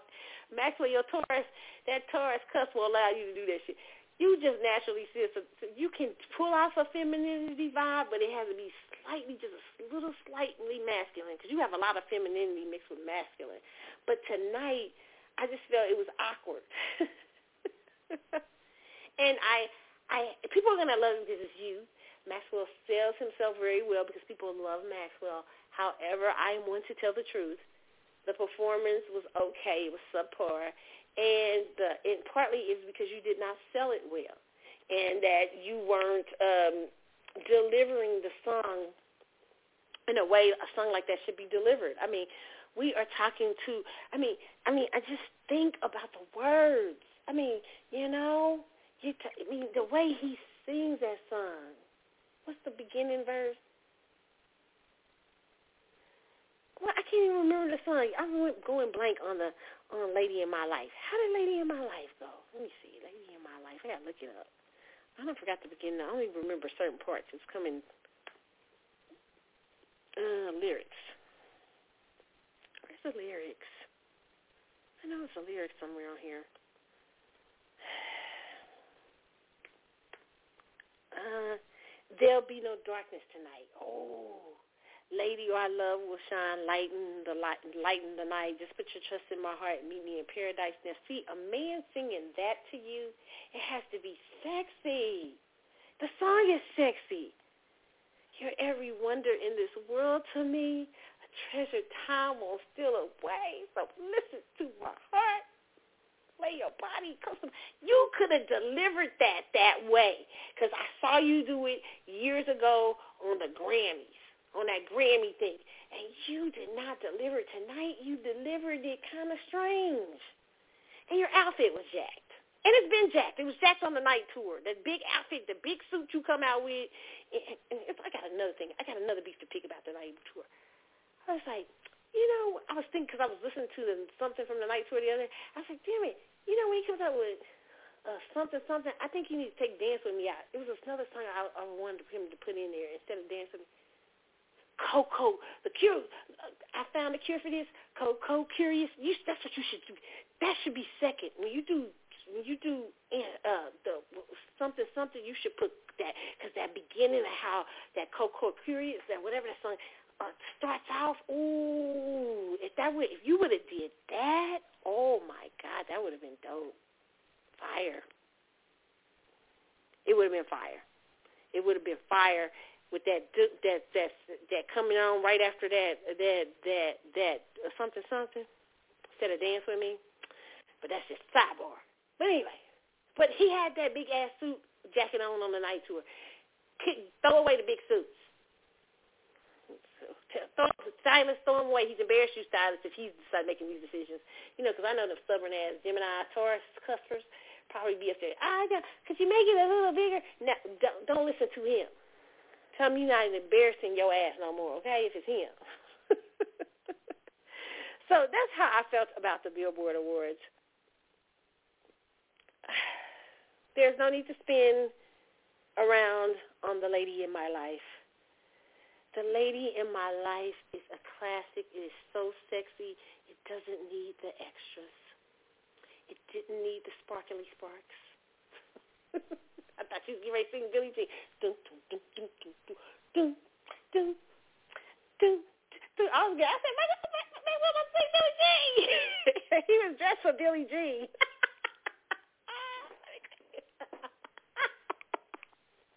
I'm so terrible. You just need the socks or something. Shit. Oh, that's it for the Billboard Awards. I need to make myself laugh today because I've been pissed.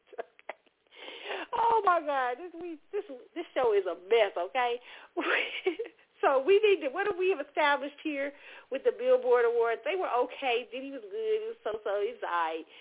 But and what we established about my fave is my fave. Oh, the best moment of the Billboard Awards for me.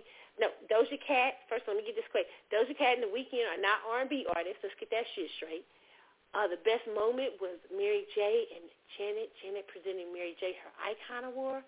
My fave, fucked up the song because I thought he was about to perform Billie Jean. He came out in a Billie Jean outfit and he sung uh, "Lady in My Life" and he spent around and did some other shit. He kept walking around. I was like, I mean, I'm like, Negro, just stand there and deliver the song. Got a lot of nervous ass energy right now. I mean, how would you say to a girl you're in love with? You know how to sing. You know how to give these off. Yeah, would you sing to the all these models and shit you like? I mean, do you be running around with? They say you might as well be running around. How would you sing to them? shit, the fuck is going on right here? He coming out here looking like he singing Billie Jean or something. I'm like, what the hell is going on? so that's that's that's my synopsis, my summary of the Billboard Awards, okay? Listen, you guys, when I come back, we're going to get into some more hot topics of the week. I got to look because I don't have a show, so I'm to look and see what I was talking about this week. What was I talking about? Y'all know, you know my show. Y'all know how I be doing. I be putting on Facebook. Child, well, I forgot what I was talking about this week. What I put up here for y'all to talk about. Let's see, let's see, let's see. Um,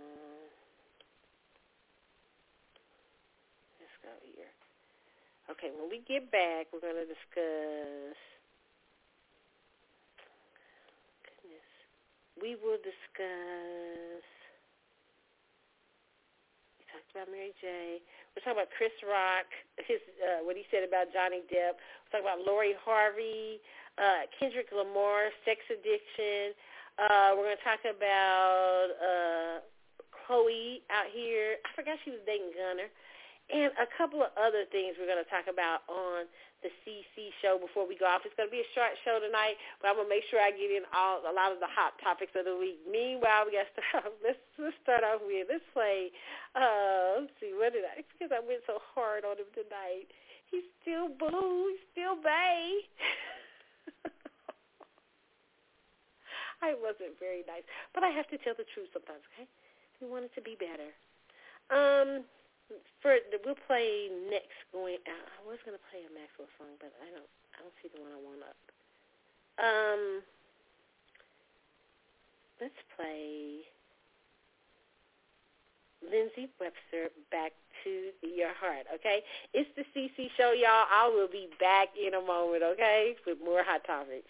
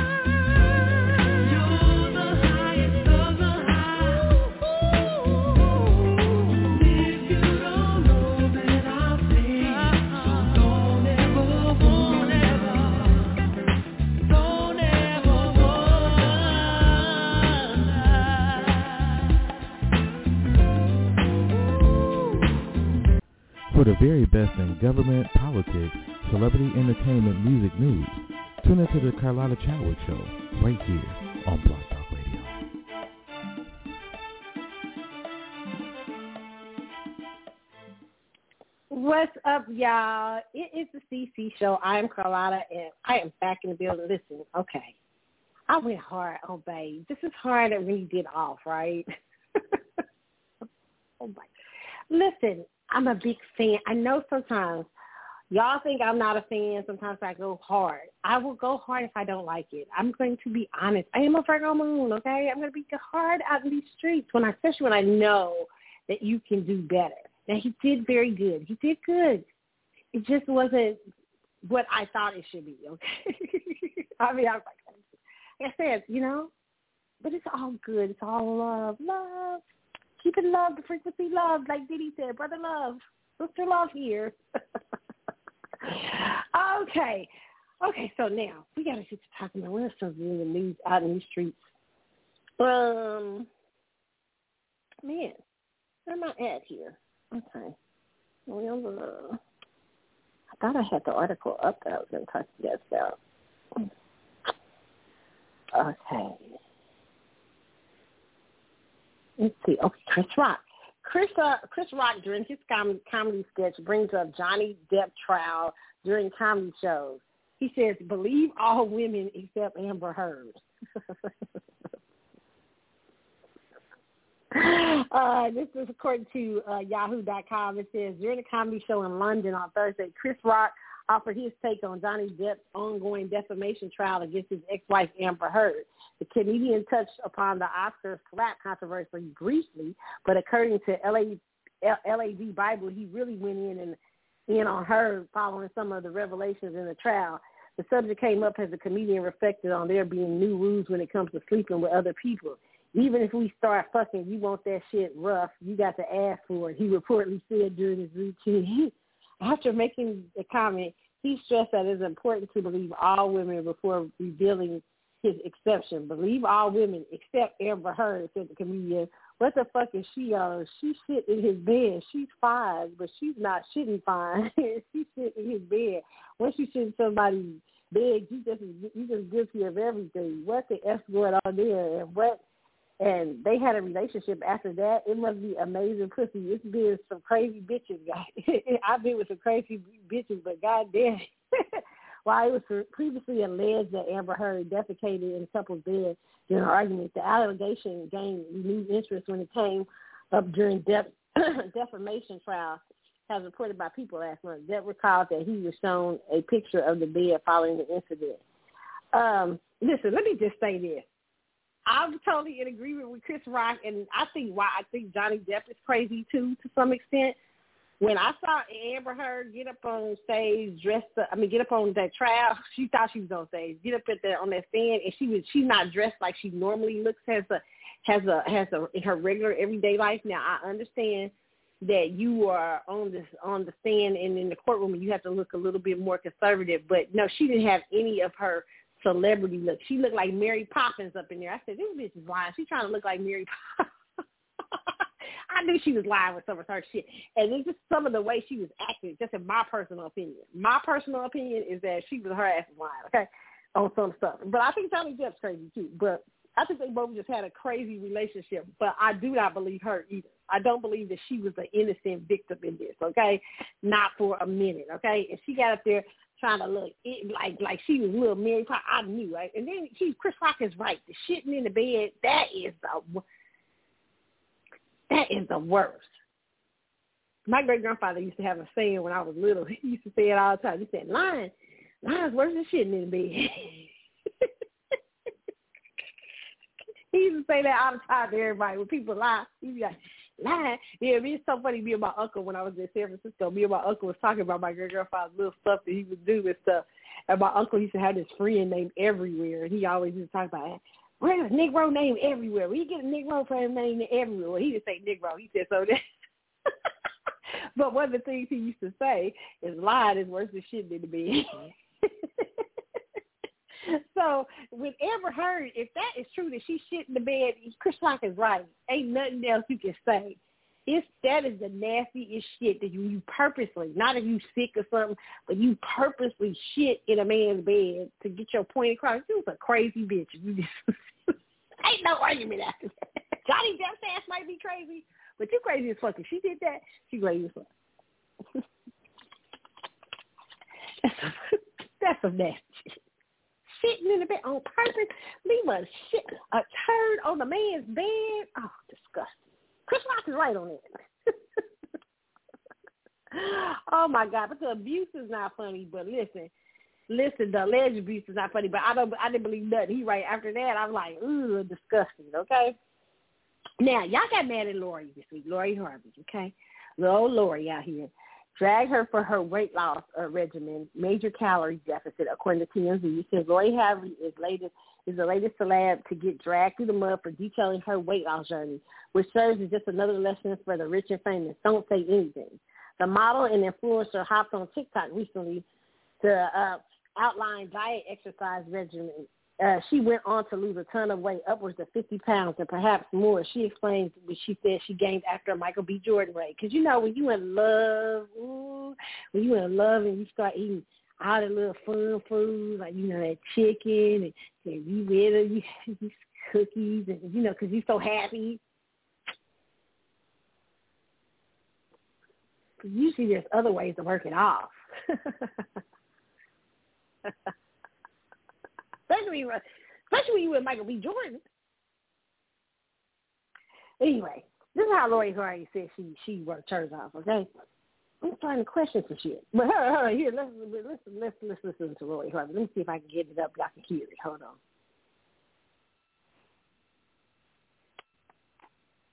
Okay, so I just left my Pilates class, and I see uh, the girl they're saying I'm Pilates now. Love that for you guys. Um, but everybody's asking what it is I specifically did to get my body to this point. So when Mike and I got together, I gained like 15 pounds of relationship weight, and it was horrible. None of my clothes fit. It was not okay. So I've been consistently doing Pilates for like the last year. I've done it for a few years, so I've been really consistent last year. And when I was trying to drop weight, I was working out like five, six times a week, and I would even do like for the first month and a half, I think I did two days. So what I would do was I was in a calorie deficit. I think I maybe was consuming like 1,200 calories in a day max, and I wasn't on like a specific eating regimen. I just was trying to do like meat and veggies and like minimal carbs. And then I had this sprint interval circuit that I would do. So I would do Pilates in the morning, and then I would leave there, and I would sometimes directly go to the gym and hop on the treadmill for 30 minutes. And a specific sprint interval workout that I did. So if you guys want that, I'll give it to you later. So then I would do that, or I also like to do like a hike, or I would go run the stairs, just some type of cardio. That's how you drop, because Pilates alone is not going to make you lose weight. It's just going to give you long lean muscles. Okay, I hope you guys. You guys got to hear what she said. I don't know. I I won't listen to. I don't know my sound until I hear the show. I hate. I don't know why I keep playing sound things. I have to. I need to do a certain thing with that to get the sound better. But uh, in case you didn't, she says in one to share some knowledge. Uh, Ella, Lori Harvey spills the tea, but it's completely it be completely backfired. She says she's been doing Pilates consistently for the past year or so. But when she was in weight loss mode, she was doing more than just that, include lots of cardio. Then the true secret comes out. Lori says she went on a calorie deficit, taking in just 1,200 or so during this period. Damn. Damn, 1,200, 1,200. Damn, what was she eat? She was eating grass and weed and, and, and, and, and what was she? Bitch, I can't eat no grass. What's going on right here? Uh, she, here she, uh, and that's where she was catching a ton of flack. Many are criticizing her for promoting what they consider unhealthy crash dieting methods, which folks argue is actually hurtful for normies who might follow Lori's lead, seeing how many followers fans she has. Okay. Uh,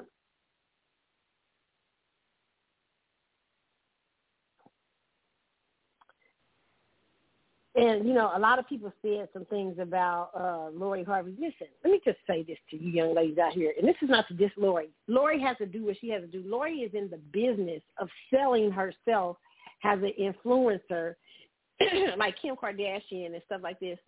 You know, she don't got no. Let me just say this, okay? Her lifestyle is very different from yours. So when you look at Lori Harvey, be inspired, okay? Because you can be everybody's lifestyle is different in some sort of way.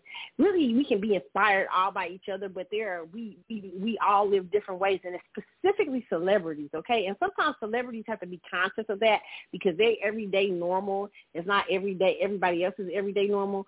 Like Lori Harvey may spend weeks, you know, um, she may spend, you know, hours in the gym a day because you know Hell ain't got no job. She's she's out here. She's a social influencer. You know, she's Michael B. Jordan's girlfriend, Steve Harvey's uh, daughter. You know, shit. She ain't. She, she, she you know, she living good. Shit. okay. so you know what I'm saying. So she don't really got to do. So her her her work is looking good.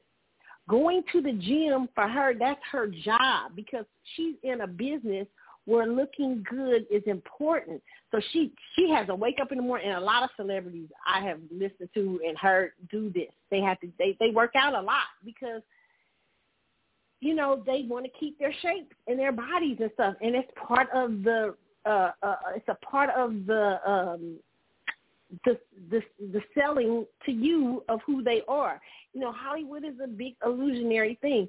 And for you in your everyday life, if you have children or you have a family or you have you're married or you're not married or you mean you working every day and stuff like that, you can learn from Lori, like take little things like Pilates or learn what she did, you know, about working out, take a little workout routine and stuff. But it's hard to do exactly what Lori Harvey does because Lori Harvey is in the business of selling illusions and selling those illusions to you and, and, and selling herself off to you. And in being that, she has to be her best self. And so that part of her job is constantly working out. That's a lot of these girls. You know, I had to say this to myself, like, damn, these bitches are working out four, five hours a day, they eating grass, uh, uh, uh, uh, uh, uh lettuce drinks and strawberry, uh, strawberry, uh, smoothies. I mean, serious. It's real stuff. But that's because that's what they're in the business of doing. And the stress levels in their life are very different from the stress levels in your life, okay? So keep in mind, don't get mad at her. Just keep in mind that she's living in an atmosphere that requires of her to have a certain look, okay?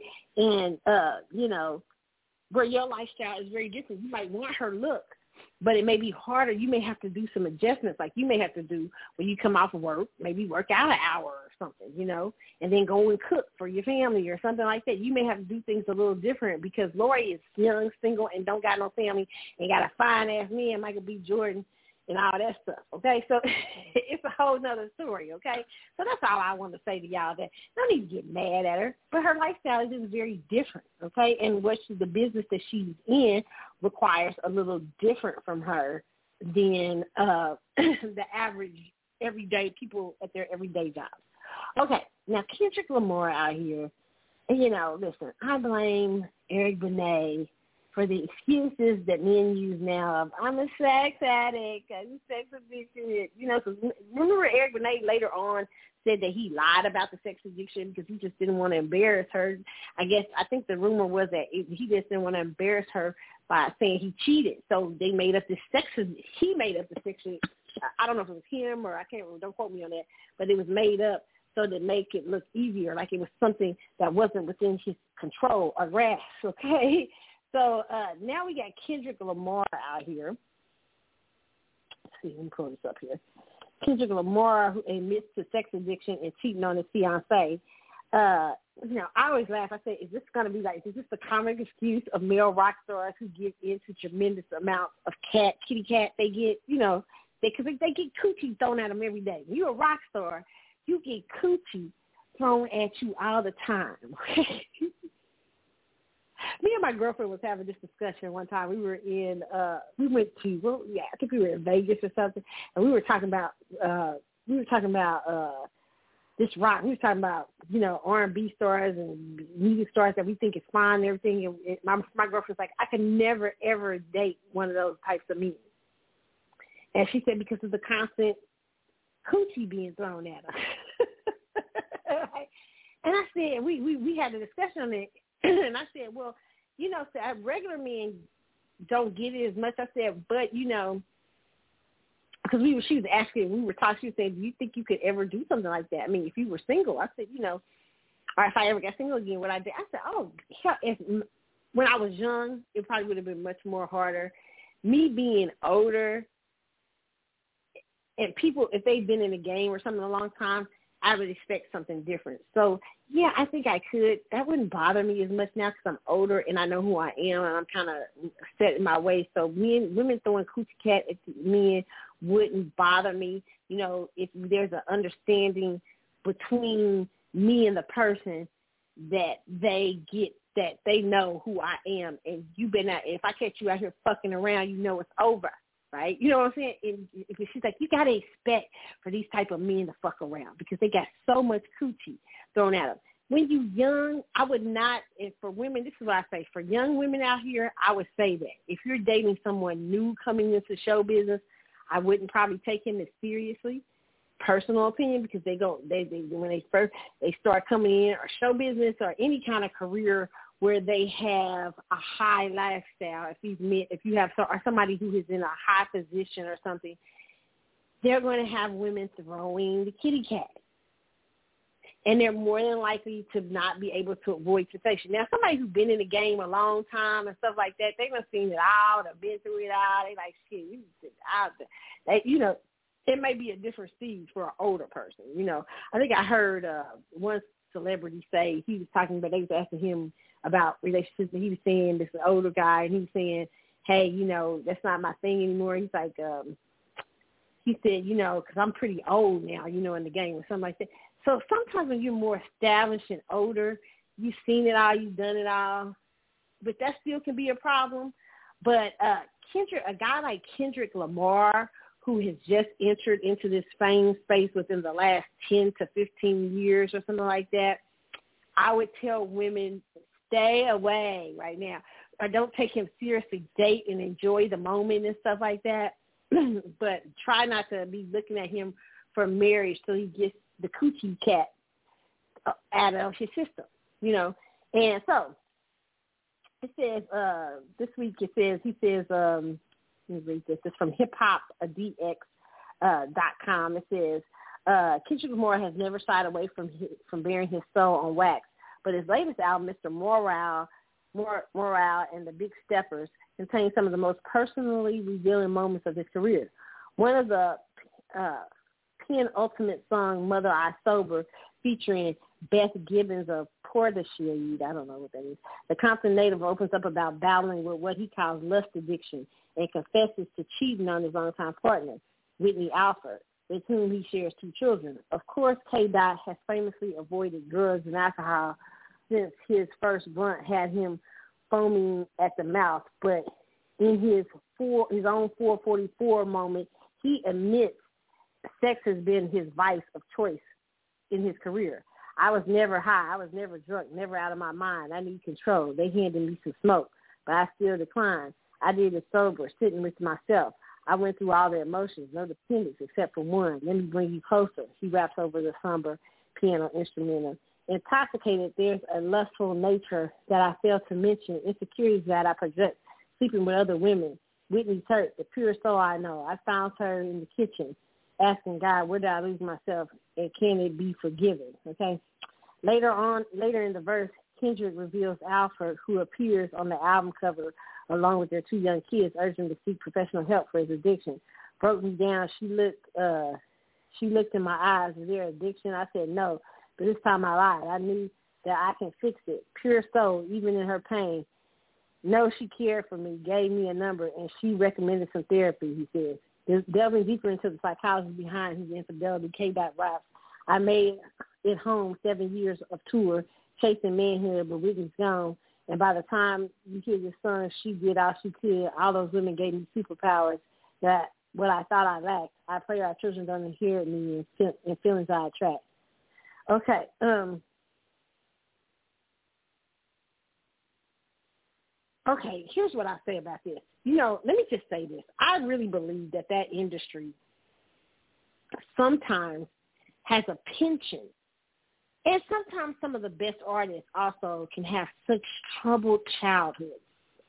I'm not saying this is Kendrick Lamar, but sometimes, a lot of times in these, a lot of these celebrities, especially celebrity males, do in their careers, uh, and before uh, these very artistic men, sometimes they've had trouble, tra- tra- trauma at home, and trauma is sometimes plays a role in their artistic um, in helping them become better artists. You know, strange things, the strangest phenomenon. But sometimes the more harder a lifestyle and stuff sometimes that you grow up in, sometimes the greater the talent.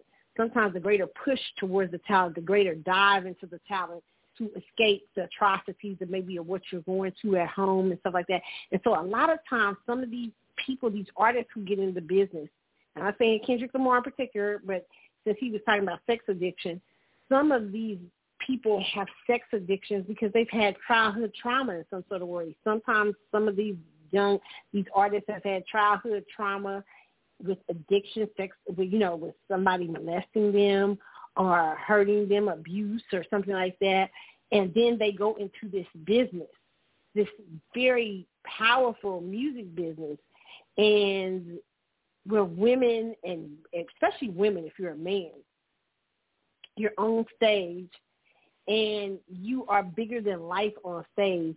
And when you come off, that energy doesn't leave you because women are, you know, lusting after you. They want to have the relationship with you. They want to know what it's like to be in bed with you because they fantasize you about this this big story. And in this song, he talks about control. And some of those addictions can come roaring back, those needs and hurt and pain because you got a lot of hurt people in the business of artistry. And so sometimes those sex addictions and things can be heightened because um be, because because now they have uh, more people how can i say this uh, to work out instead of working out their problems they've got a drug of choice to help them get rid of the pain of whereas music and stuff like that doesn't do it all the way maybe sometimes there are sex addictions and drug addictions and things that will help you forget the pain of of a childhood trauma or something like that. And when you have all that coming at you, well then you got all these things, these numbing agents for your problems.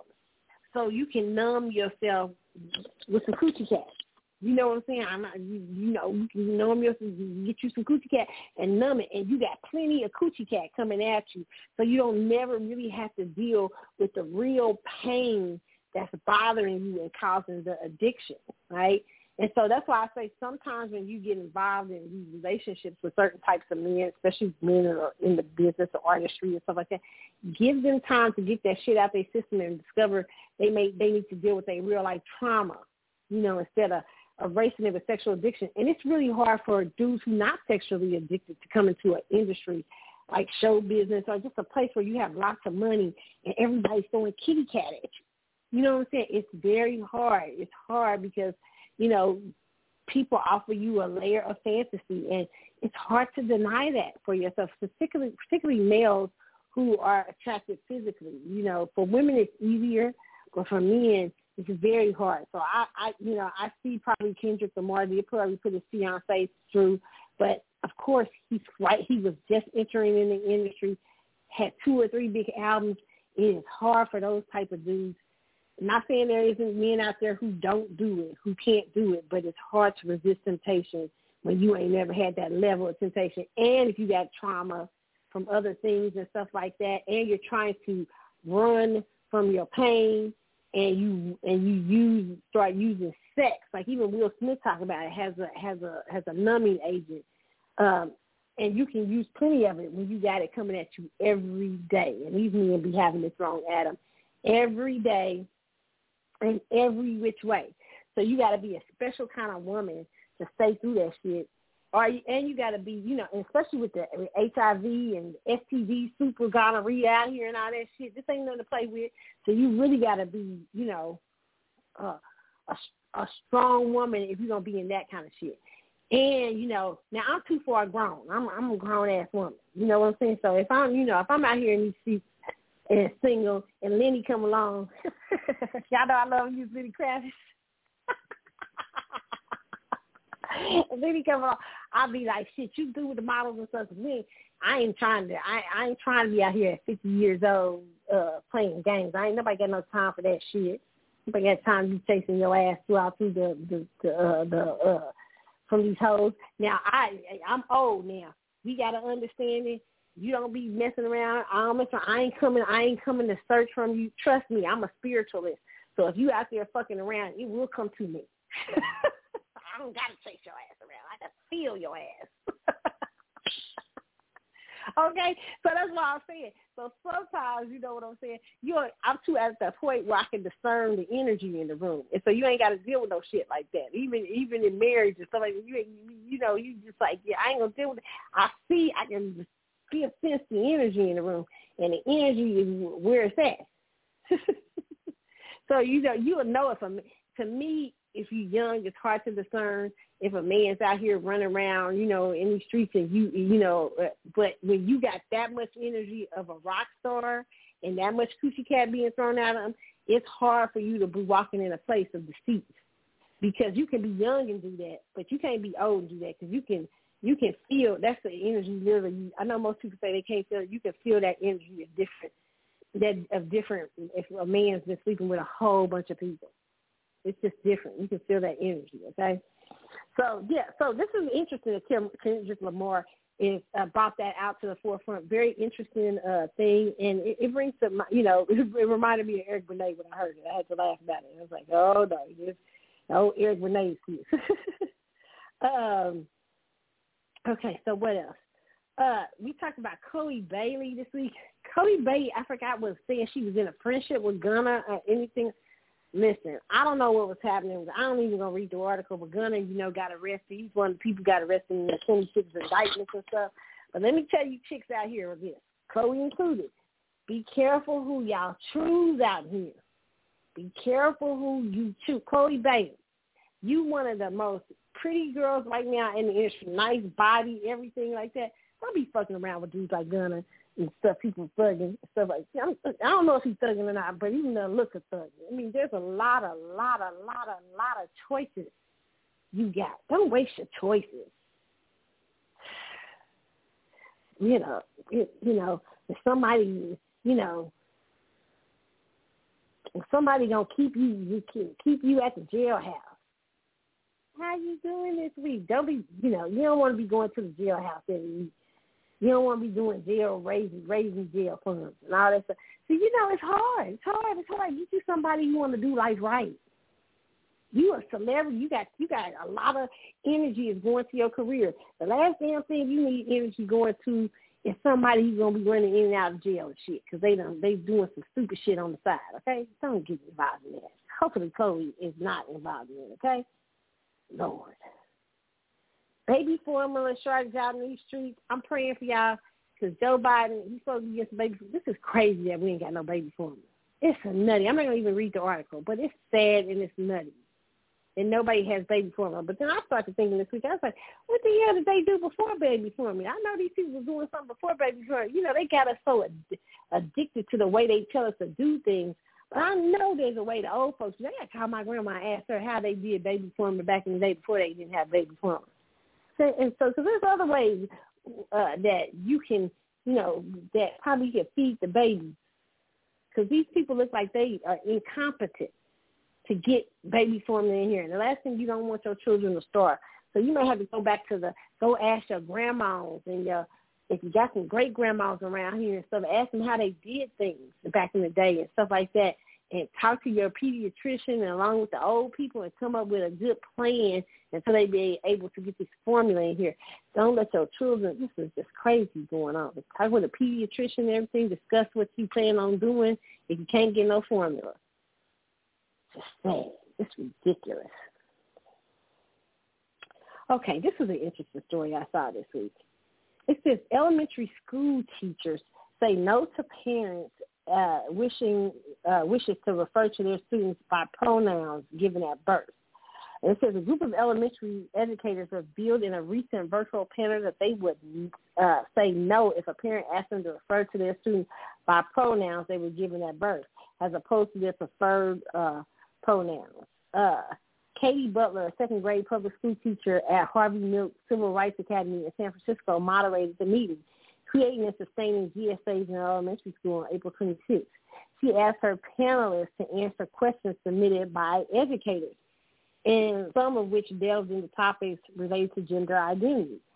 What would you do if a person requests that we refer to their child by the pronouns associated with their sex assigned at birth instead of uh, preferred pronouns and that we use legal names instead of students' chosen names? One of the first questions read, uh, read, Kieran Slattery, who along with Butler co-founded Gender Inclusive Classrooms, said he chooses to honor the students' wishes, not those of the caregivers. Slattery and Butler described Gender Inclusive Classrooms as a website dedicated to equipping educators with the tools they need to foster self-welcoming, gender-inclusive classrooms. So I can respond with something that I've done, Slattery said. This came up for me. It comes up in a couple different ways, but it comes up for me where caregivers ask, uh, where caregivers ask. I actually refer to their child's name using the name they ask to be referred to and their chosen pronoun or career, and caregivers reacted very strongly. Slattery added he's not thrown off by parents' protest. I just told him maybe that's not helpful. I just told him no, he said respectfully no. And because I had my principal and my superintendent support, they have there wasn't much they can do. He added before joking that the parents eventually stood down and found another topic to squawk about. Slattery quickly admits that the comment was not professional. As to respond to the backlash Slattery received on social media for his remark, John Provost, ED, uh, superintendent of schools, who said he'd been on the panel discussion confirmed to Fox News Digital that Slattery described using the name and pronouns which a student had requested and that he checked with both him and the principal on the appropriateness of the practice. He has decided went to accurate, accurately summarize the district's policy on non-discrimination on the basis of transgender and gender non-confirming uh, status, conforming status. Okay excuse me, every student has the right to be addressed by the name or pronoun that corresponds with the student's gender identity, policy states. Northampton public schools will respect students' wishes to be referred to by names and pronouns based on affirmed changes in gender identity. Listen, let me just stop this right now. Y'all going what y'all gonna call teachers to do is quit the fuck out here. They're gonna quit because you you you asking teachers to do too much, too much. You want them to refer to you to certain pronouns and all that. Teachers got a lot in a day. They got to deal with your bad ass kids for eight hours a fucking day. They got to deal with uh, yeah, teaching them uh, little hard-headed mofos. It's harder to teach nowadays. It's hard. And now you want them to remember to call you certain pronouns and stuff because you you you you about to, you about to change your gender right now it's crazy. It's it's getting re, it's getting ridiculous out in the streets. I understand the need to be sensitive, but come on, you're asking for a lot. And who's changing their gender in the seventh grade, in the eighth grade? I mean, it's just crazy. It's just, I don't understand. It's wild. I mean, it's wild. It's just wild right now. It's just wild, wild west. It's no diss to the transsexual community.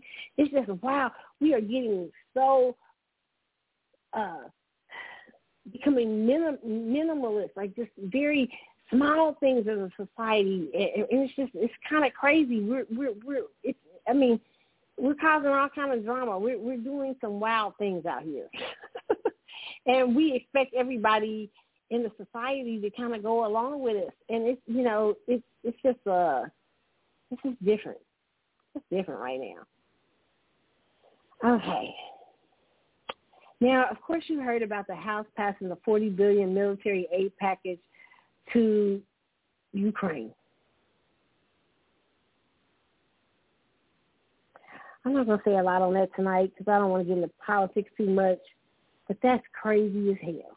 Okay, when we got, I just came from California where I saw people sleeping under bridges and shit.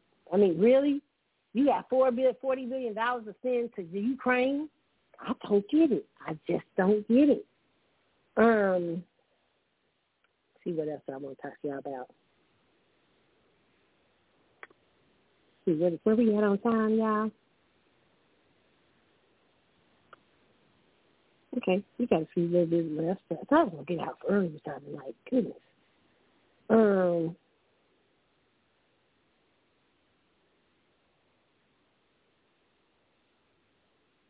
Okay, a lot of people wanting Wendy Williams to come back for her last hurrah, one last show. I definitely think they should give one Wendy one last episode. I'm hearing people are saying Wendy's going to the podcast. And some people were saying Wendy didn't sound healthy last week on that last interview. I didn't think she did, but hey, maybe I misinterpreted the interview, okay? But she looked like old Wendy and stuff, but it was just her not answering some questions and being very vague surrounding some of the questions Joe was asking her. So I mean, I mean, what was it? What was who she was fit Fat Joe? Yeah. So it was kind of crazy in that way, but um that's it. Uh, Kourtney and Kourtney Kardashian and Travis Barker, I think, got married today. Okay, it's interesting. Um, uh, let's see what else do we need to talk about. There's one more thing I have to talk with you guys. Let's see. Um, I put it up.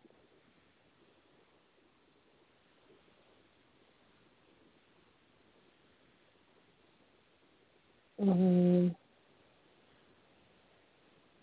Okay, they did, did cancel season two of Our Kind of People. I am not disappointed. I didn't like Our Kind of People. I think it could have been better uh written, okay? Uh the just the dialogue was bad, okay? That's just my personal opinion. So if you're our kind of people fan, it was canceled for season two. Uh Naomi Judd I mean Ashley Judd this week talked about the death of her mother. Very sad. Uh, Ashley Judd's, Judd's mother reveals Naomi Judd died from a self-inflicted firearm wound. Actress, and this is according to uh, EW.com. It says actress Ashley Judd uh, welcomed Diane Sawyer and Good Morning America into her home to reveal some unsettling news about her mother Naomi Judd's suicide. In video interviews that aired on ABC's news show Thursday, Judd said her specific cause of death was a firearm wound.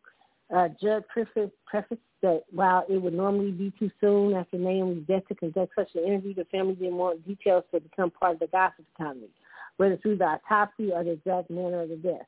The actress said her sister Wynonna Judd and father Larry Strickland deputized her to disclose the information. I'm tasked with an exceedingly different task in disclosing the manner of where my of the way my mother chose to not to continue life. The teary-eyed said, "I thought about it so much because once I say it, it cannot be unsaid. And so because we don't want it to be a part of the gossip economy, I will share with you that she used a weapon. Mother used a firearm. She concluded, so that piece of information that we are very uncomfortable sharing, but understand that we're in a position that if we don't say it, someone else is going to.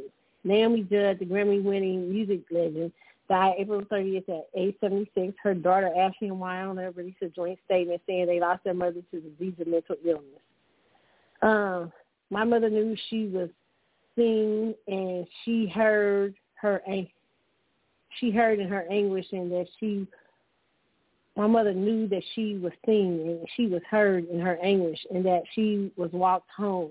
Just said when we're talking about mental illness it's very important to be clear to make it and and um it's very uh let's see what she says and to make a distinction between our loved ones and the disease. It's very real and it lies. It's very real and it lies. It's savage that my mother, our mother, couldn't hang on until she was inducted into the Hall of Fame by her peers. That is the level of catastrophe that was going on inside of her. the barrier between uh, the regard in which she held her, which they held her, couldn't penetrate into her heart. Judd continued in her interview with Sawyer and said that, and and the lie that the disease told her was so convincing. Convincing. Uh, the lie continued was that you're not enough and that you're not loved, you're not worthy. Her brain hurt. It physically hurt. Uh, it was a very interesting interview. I said my piece last uh, last week regarding suicide, and sometimes it's the brain hurting, and sometimes it's us being into self, so far deep into self, high functioning depression and selfishness. And sometimes as a people, we have to get out of it. I had a bout this week where I was going, I was thinking some crazy stuff. I was, you know, in my head, I was like, you know, because I was getting into self, and I was like, oh man, can I do this or did I get to do this? And I had to say, you know what, shit, you ain't perfect, shit, you ain't gonna do everything right in this world. You do, you got some shit, you you got some. It's, part of being in this world is going through change a journey, and and, and knowing at times you're gonna be the good guy, at times you're gonna be the bad guy, at times you're gonna be the great guy, sometimes you're not. You know what I'm saying? But the most thing about this beautiful life is to stay on a high frequency of love for yourself and others and not be so hard on self. And don't let that depre- demon, that depression demon come talk to you and get you out here thinking that you got to be perfect because you're not going to be perfect. Everything ain't going to be perfect in the world. Even when you're looking at perfect people and perfect things and stuff like that, they ain't, you got to realize they ain't perfect too. Okay? Part of the journey of life is learning it's for us to learn how to become better people and to walk on this journey and have these experiences and these things until we meet our creator again. But God puts us here, in my personal belief, to have these experiences that help us learn and evolve into our highest human state until God is ready to receive us back in our natural form without, you know, out of the body. And our spirit uh, goes to God and, and, and we're, we're given a new definition of life okay? But I think this journey here of life is for evolution. And I, you know, I uh think that we have to remember that. And it, with that comes the good, the bad, the ugly, all of the all in between, okay? So prayers for her family, prayers for the loved one that the loved ones that have been left behind, that their mental illness is uh put intact and stays intact and you know after everything they've been through okay uh let's see next what do we want to end? I think I'm going to end the show with, uh, what was it?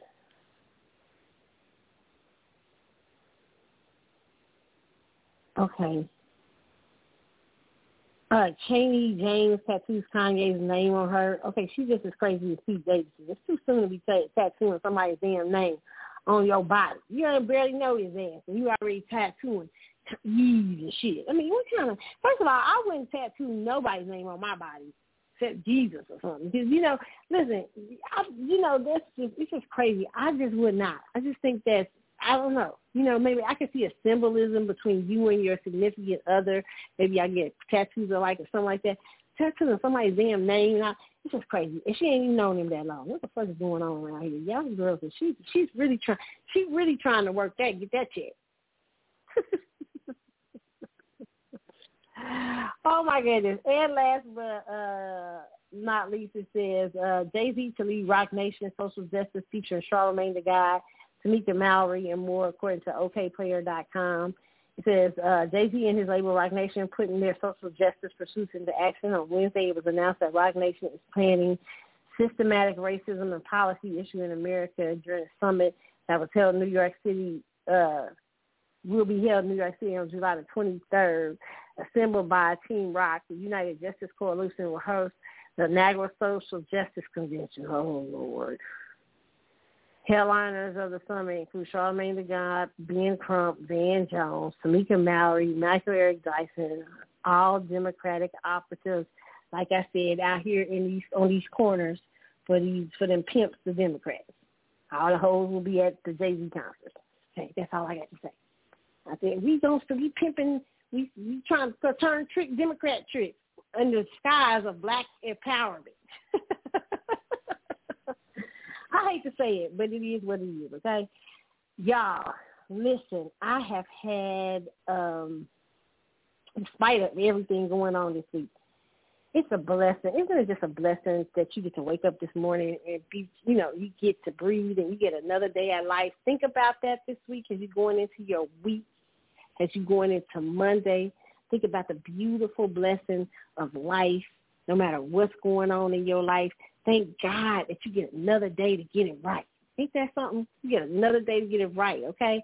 What a beautiful blessing. Try to think of something if you're feeling down and out, something to have gratitude about, something to um just love on yourself with. You know what I'm saying?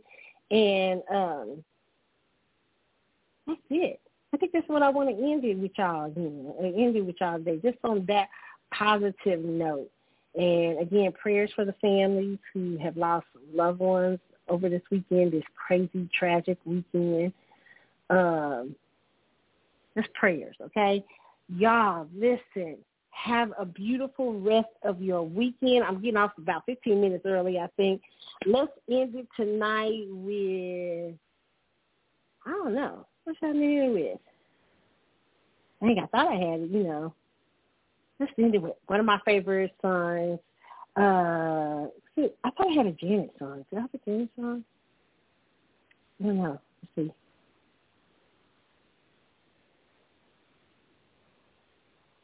Okay, I don't want to end it with that one. I don't want to do better days.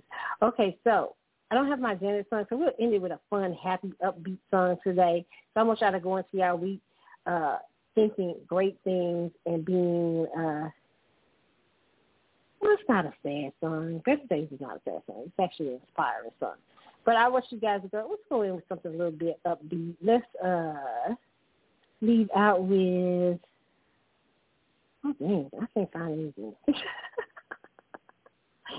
oh my goodness, let's see about with uh I wanted to be more smooth than this. I really did. I'm sorry, y'all. It's not coming out more smooth. But uh let's see that with Karyn White, one of my favorites. I love the song Facts of Love with Jeff Lorber. I'm out, you guys. Remember, you can hit me up on Twitter at Carlotta72 and C Chatwood Shows. Those are two different accounts. You can follow me on that. I'm mostly on the C Chatwood Show side. You can also hit me up on the Carlotta Chatwood Facebook page, okay? And make sure you like it and follow the page. Also, you can hit me up on uh, Instagram at Carly's underscore Galaxy, okay? You guys have a wonderful, wonderful week. I'm out. I may not be on for a minute, but, you know, you guys enjoy the archive shows, okay? Definitely do that, all right? I'm out. See y'all. Facts of love. Karyn White. I'm out. Bye. Please